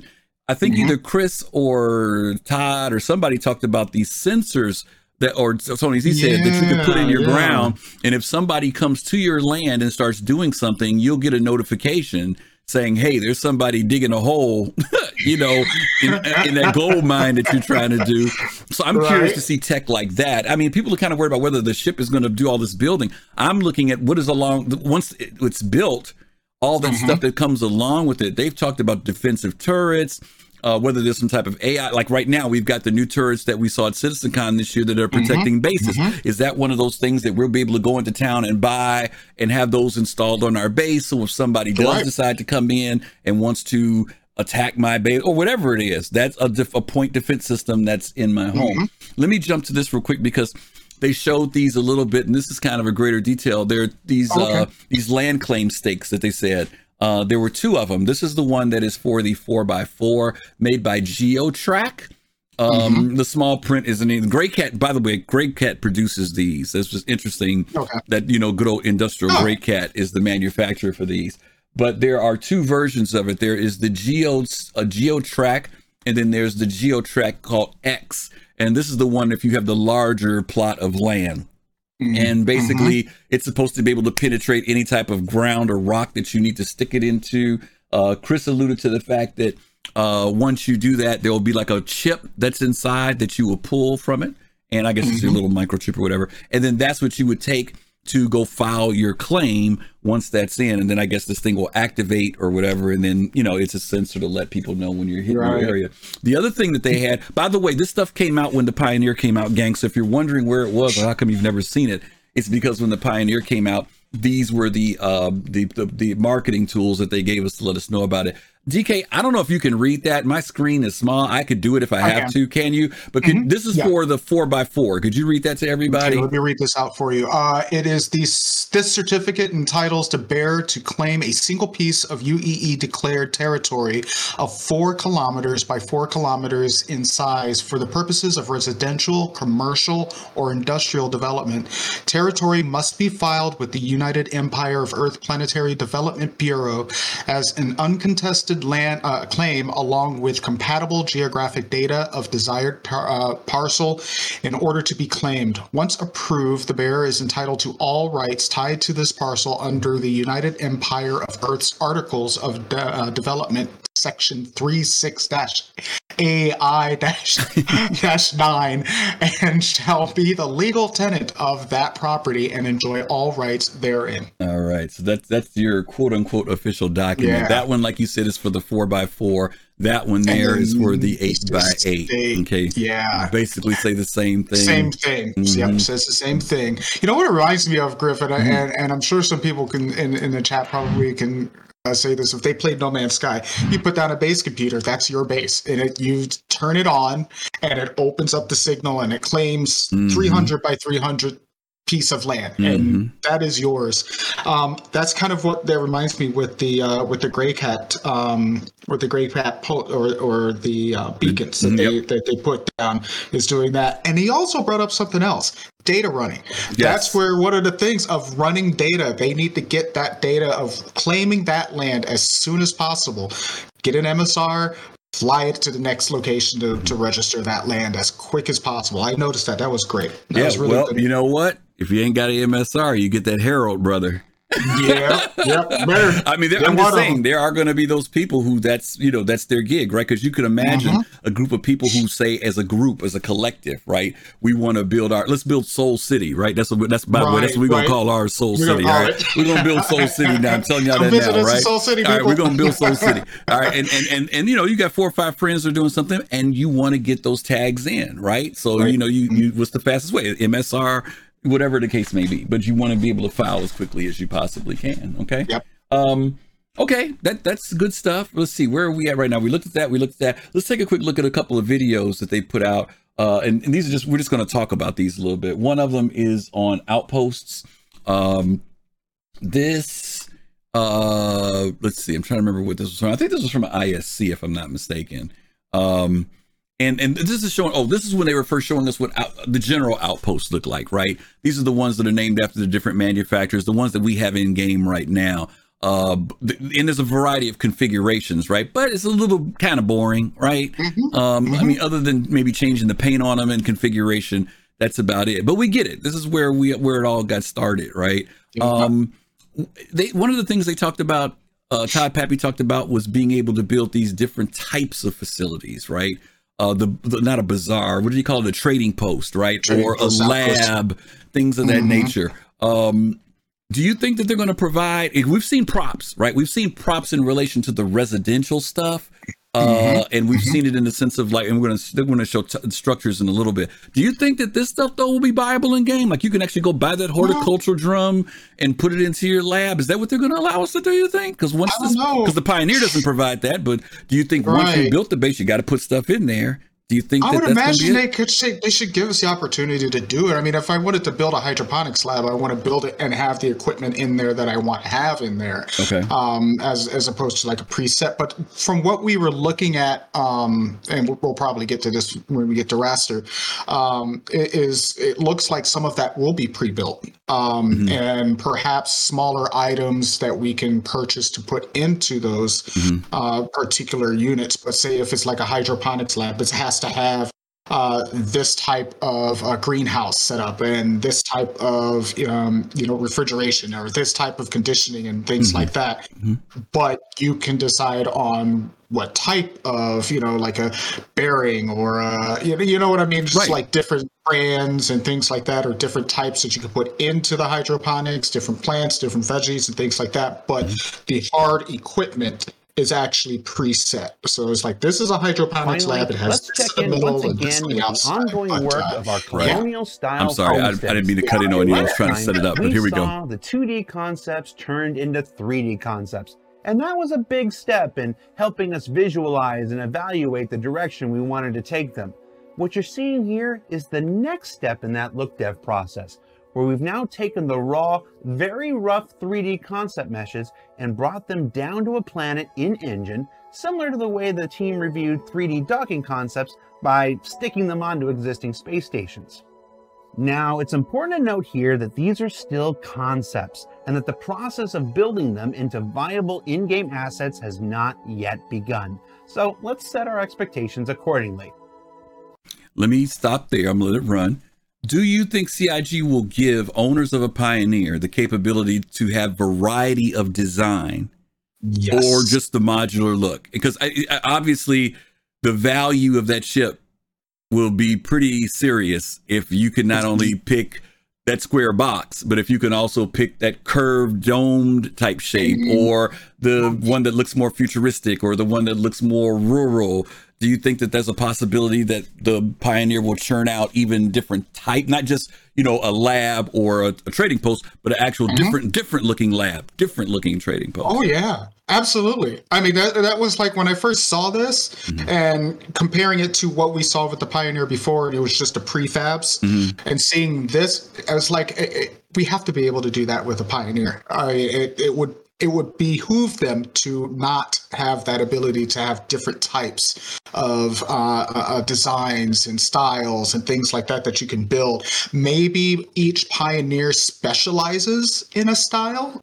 So maybe one is specialized in building prefabs. Somebody might want to just build prefabs, so they stock their ship with the blueprints for prefabs, the equipment for prefabs, materials and things like that. But then there may be another person with a Pioneer who wants to go more custom and do more customization like this. That's interesting that you said about blueprints, because maybe that could be another aspect of, if you want to have your place look a certain way, as the owner, you buy the blueprint, and then the person who uses the ship, all they need is the blueprint to produce whatever it is you want. But of course, you got to have the materials that match up to whatever that blueprint is, right? Exactly. But I love that idea.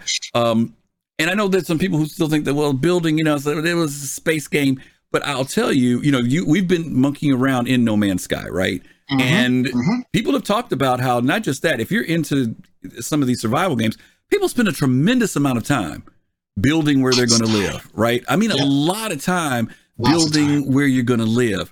And because of things such as weather, dynamic weather, bad conditions, you need to have some place that you could be safe, right? A place where you can store your equipment to be safe, right? Do you think that building is going to become much bigger than most people talk about? Because people are still talking about combat and ships, but do you think that, this whole thing about living somewhere on a moon or a planet is going to grow as this, this tech starts to get closer and closer to us? Yeah. I think when people think about, there's a very large sect of people that are interested in the aspect of living in the game, and actually having a life in the game that is not just the typical, I'm going to do some combat, I'm going to grind trading, I'm going to, do this or that. They just want to live in the game and have a sense of a community in their area with their groups of people and things like that. So there is going to be, Second Life is a thing. And we always talk about Second Life in space when a lot of people talk about Star Citizen. But the truth is that there are people that are interested in that type of gameplay, and this homestead, these kinds of outposts, feeds that kind of creativity. Where I could see somebody with a Pioneer completely just selling themselves. So I'm going to build your custom home and help you design it and do all of this kind of stuff, and you're going to pay me this much, and that's how it's going to. People will make a real good living off of this. Okay. Absolutely. The other thing they will look at real quick is these structures. Let's check in once again with the team working on colonialism-style homesteads, and we have some additional. Thanks for the follow. Thank you for that follow. Found throughout the various encampments, like these cooling stations for enormous server racks, power plants with varying arrays of subcomponents like antenna, piping, displays, ladders, and more.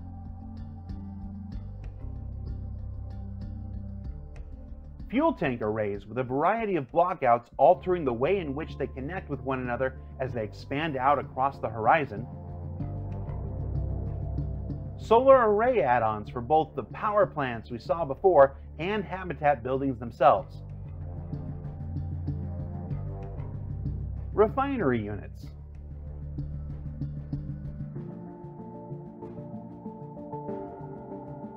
And finally, potential blockouts for combining many of those aspects into outdoor storage yards that will form the basis for a wide variety of NPC and player experiences in the future.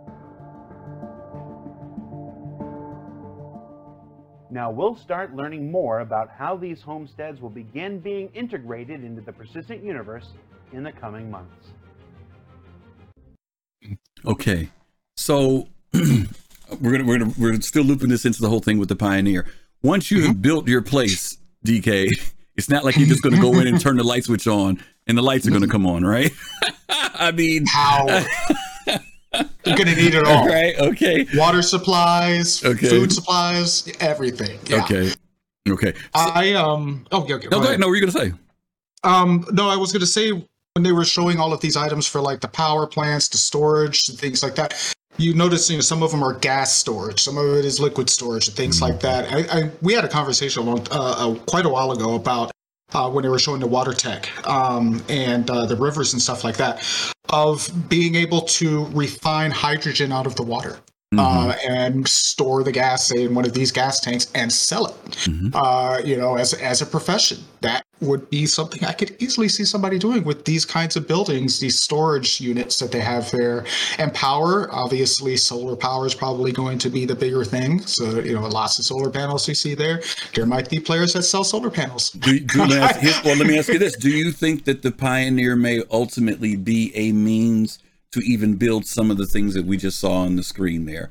Yeah. You know, some of the items, I mean, they've talked about being able to purchase some things and have them brought in. But do you think, like, that server tower? I mean, because what they said about the Pioneer is this: they said that you have the ingredients, all the raw materials. They track through, and then there's this big center section there that they call the magic oven, right? You don't really see something being assembled, but as long as you have the resources and material and they're fed in there, whatever you dial in and say, this is what I want to have made, it will open up, and then that thing will be there, right? Then the crane comes along, moves it from that inner part of the ship, and brings it out and allows you to place it wherever it needs to be placed. Then you can go back and make something else, and you can start connecting them. So these different items, I'm just curious, some of them are pretty big, right? But the Pioneer is pretty big too. It's big itself, right? And so some people have already talked about, Fastcart mentioned to us earlier, that when the Pioneer came out, it was $750 if you bought it War Bond, and then it was $850.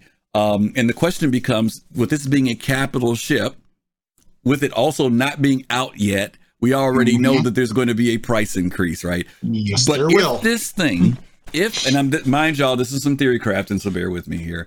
If this thing is more than just about houses, if this thing is about, and they said it's manufacturing, that's how they defined it. It's about manufacturing. Yeah. If this thing is now able to build the solar panels you need, or a generator that you need, those things that you need to complement that homestead, right?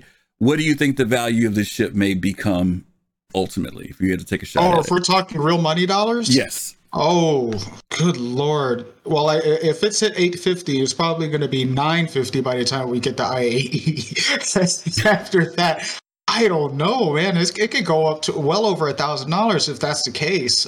Depending on, a lot of it will depend on what they're planning to do with the building mechanics, and as they tell us more information about what it can build, the value will completely go up. Yeah. Absolutely. Ramar says $999.99. Don't forget that part. Yeah, Admiral says that included the land claim, but I'm going to be honest with you, Admiral, I don't think the land claim was a part of the purchase price. I think that was the perk that was given to you for buying it, because you could still buy them separately. So I know what you're saying. You could deduct it. But my best guess is the price of the ship is $750, and it's not because of the land claim. So, but maybe you're right. But I kind of get the idea that was just like the bonus they threw in. Like when they throw in a skin, they don't charge you extra for the skin. It's just part of the motivation to get you to get it. But we'll see. Right? Time will tell. Yeah. And like you said, with these kind of things, like these power stations and things like that, if they give that ability to have multiple, you know, again, blueprints of different things like these. Maybe it's different pioneers that specialize in those types of equipment. So one pioneer specializes in power equipment and manufacturing equipment and things like that, and then another specializes into homes. And the sky's the limit when it comes to something like this. But it's like we said, we're theory crafting. We don't 100% know, but we're getting a better idea as time comes along, especially now. Yep. We're seeing some action. Well, for those of us who played Eve, we remember that there were certain things, if you wanted them in Eve, you had to get a blueprint, then you had to get the materials, and then it was a matter of time for things to be built. And so I would think it would be very cool if, when I wanted to have a refinery, because I want to do mining on this particular moon, right? If I wanted to get a refinery, that I'd have to go purchase from the mining people or whatever, some type of blueprint, cost me money to get this blueprint. I see what I need off that blueprint to, materials wise. And now I've got to go get those materials, whether they purchase them or mine them or however I get them. Then I deliver them to the person who owns a Pioneer, say, here's the blueprint for this. Here's the materials. I need you to produce this for me. That would be really cool from an economy and also just kind of a motivation of things to do mode. At least to me, it would be. Yeah, it would be. Absolutely. To me. Yeah. It drives our economy, and, quanta's going to be a thing, obviously. And, when that goes into effect, the prices of materials are going to drastically affect the price of your building, that you're going to have constructed, and you're going to have to seek out who's going to be doing the building, and am I going to get the right price for it, and am I going to get the materials to be able to do it, and, and all these other kind of logistical, and we go back to logistics, it's a logistical thing, trying to get this put together, and it's going to be interesting to see how players make this into its profession that it's grown, that's going to grow to be. It's it's really fascinating. I'm fascinated. I'm really, really fascinated about this. And anybody that has a Pioneer, I want to get on it and just watch. Jade says she has one, so okay. Okay. All right, let's take a quick look. As we talked about earlier, we're getting near the end of the show here. They were talking about Rastar at the last CitizenCon. Right, this new technology they have. Oh, I know what the question was at the beginning of the show. Someone asked about whether they would have land deformation if you place things, and the answer to that is yes. They've showed us that with the tools previously, but even now in Rastar, they're going to show you again. You'll see the land surface deformation when they place something that's kind of automatic. And they've talked about an overhead view, a whole bunch of other stuff on how they're going to be able to place things. But let's take a quick look at the piece on Rastar, okay? Hi, I'm Morgan. I'm a tools programmer from the Planetech team, and now I'm going to talk about Rastar.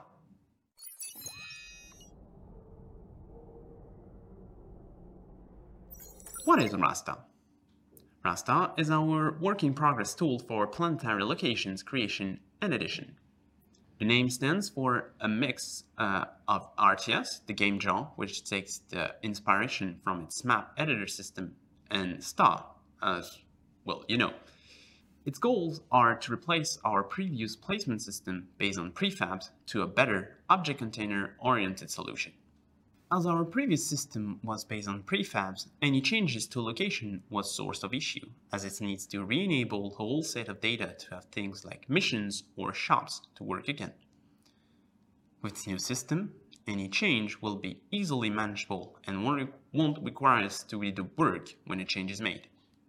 Plus, as it's now object container oriented, it can be used for outposts, caves, or even derelicts, and more.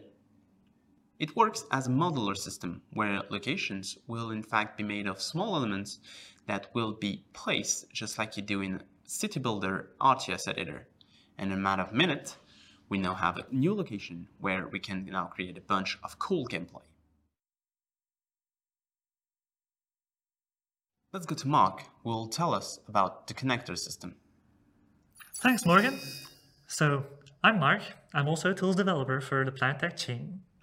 Do you know what's better than placing everything by hand? Not placing everything by hand. In order to do that, we use what we call connectors. Basically, artists create small parts of homesteads that we can then snap together. Every part is modular, so we can interchange multiple ones in order to have procedural homesteads. Every change is very simple. We can change like the whole inside of a homestead or only a building that is a part of the homestead. In that way, it's very easy to make a lot of different buildings. Once something is connected, it is considered a part of the whole. So it moves as one, it can be deleted and changed, and it's basically all for connectors. So back to you, Morgan. And last but not least, some of you might have noticed that the UI is not looking quite like an engine UI. And that's normal, as it's based on our in-game UI tech building blocks, and that for a reason. Well, today it's being used by our developers. One day, when it's ready and been thoroughly tested internally, we'll make a version available to you, the player. And Rastar, it's what will make you a pioneer.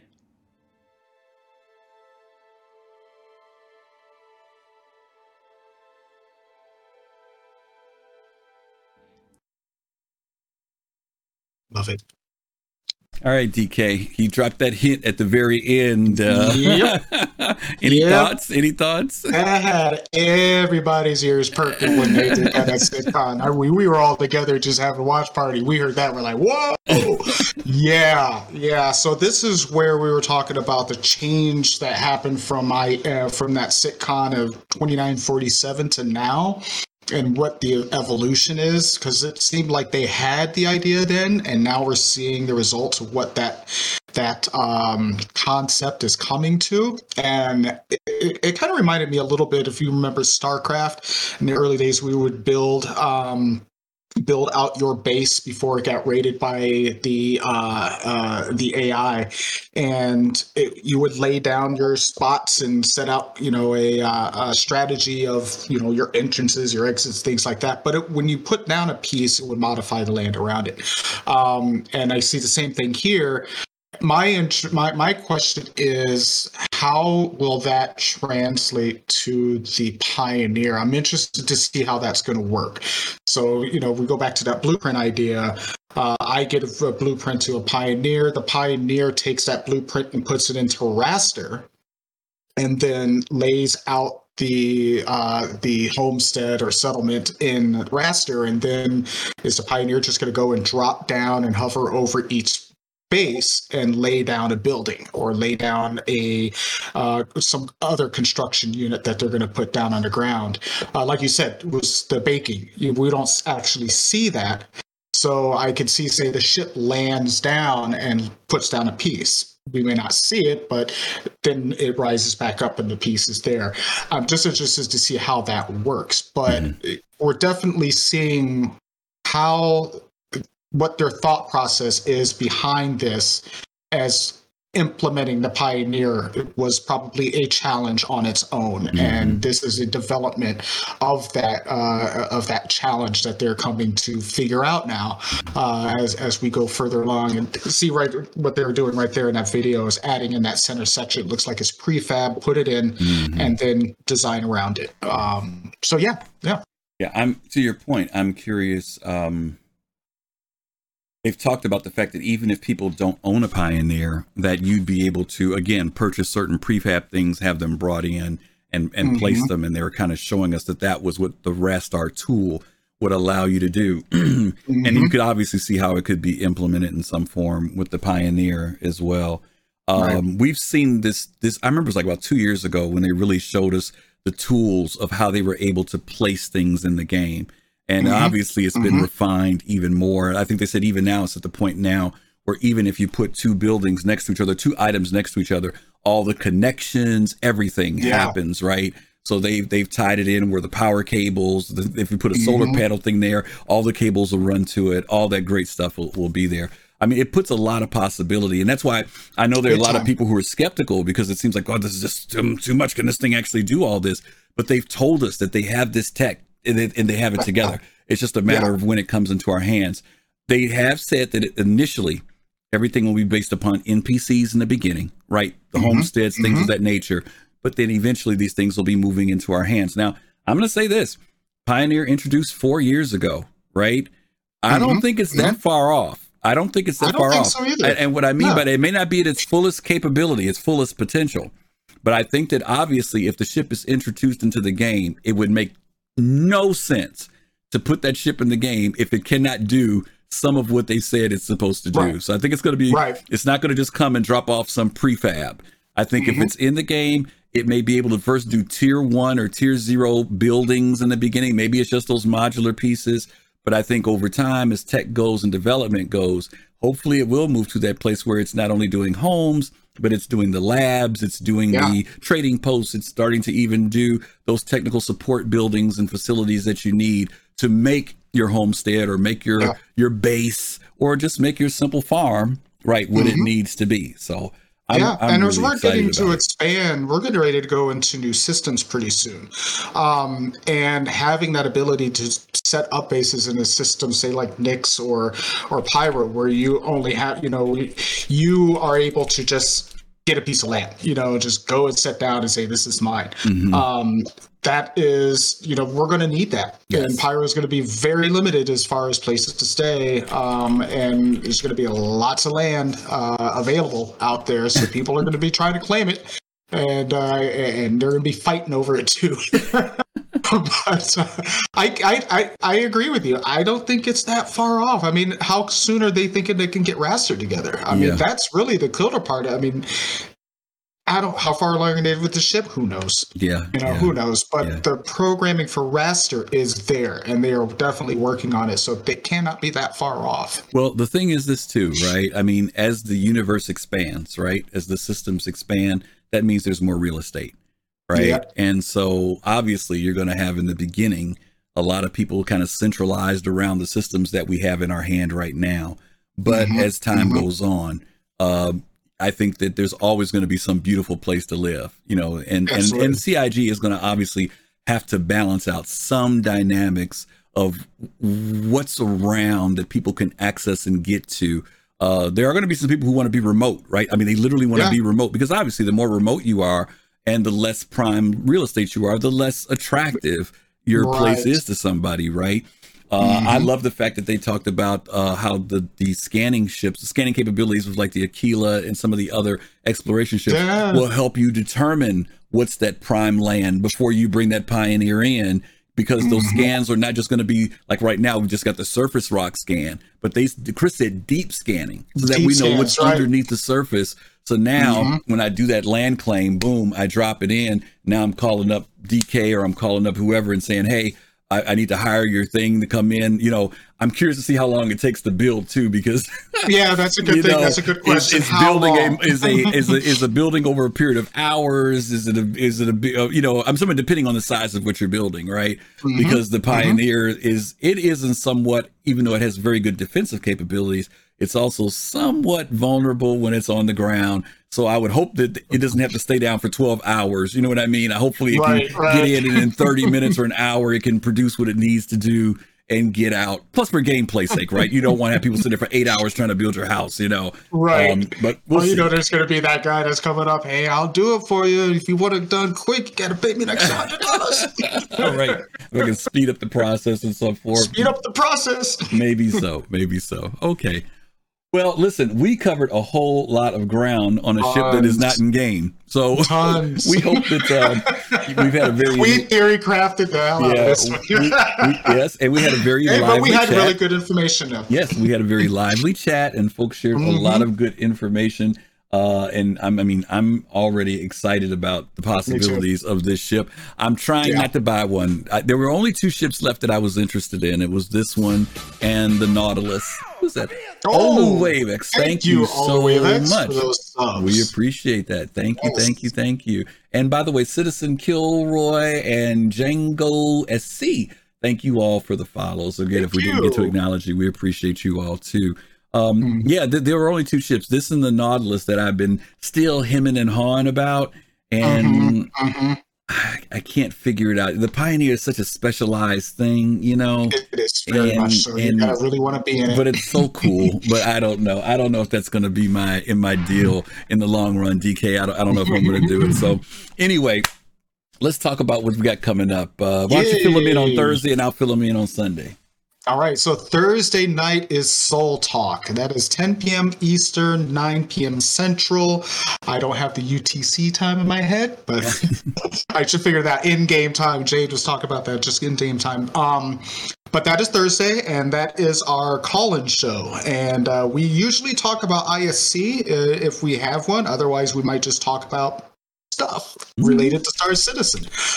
That is a call-in for all of you. So if you come to our Thursday show and you would like to chat with us and participate in the show, you can join our Discord, and you can come in on Thursday at any moment in time. Just ring on in and say hi, and we'll be glad to have you. Mm-hmm. And so come on Thursdays. Again, 10 p.m. Eastern, 9 p.m. Central, and 7 p.m. on the Pacific Coast for all of you Western coasters. Absolutely. Thanks.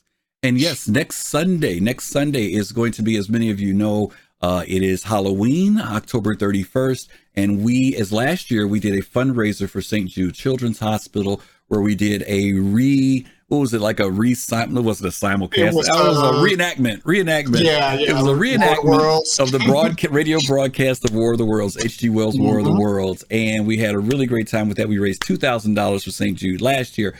This year, we are doing a Fright Night where members of the Soul Citizens team and guests and people will join us on stream to play co-op horror games. Some of those games will be, and we're going to let you guys pick which games we play. We're going to do Lunch Lady, Phasmophobia, Labyrinth, or Devour. And so during that time, we want to raise money for Games for Love, which is a charity for distraction therapy for kids.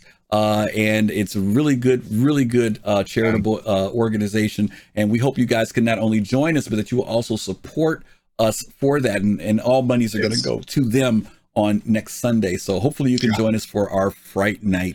And you know what, DK, we've got some cool music that has been created specifically for this show by the guys at New Soul. Yes. And ladies, guys and ladies at New Soul. And New Soul. Trio there. Yes, so we are going to be pumped about having some cool music for that day. Yes. Arkin, thank you for that follow, tapping us off in a good way this week. Thank you for everybody who subbed. We're at 35. You guys did great. We didn't hit our goal this month, but that's okay. We appreciate it because all the monies that we bring in, we know we just spend it right back out and do some giveaways. And we'll be going into November next month. So we've got IAE coming up, and we definitely want to do some cool giveaways during that time. And we're going to be looking forward to that. So awesome. I think that is it, DK. I think we are at the end of the night.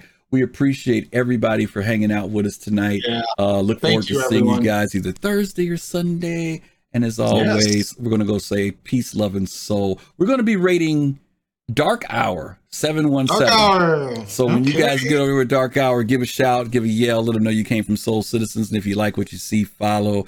And again, till next week, peace, love, and soul. See you guys later. Have a great week. See you soon.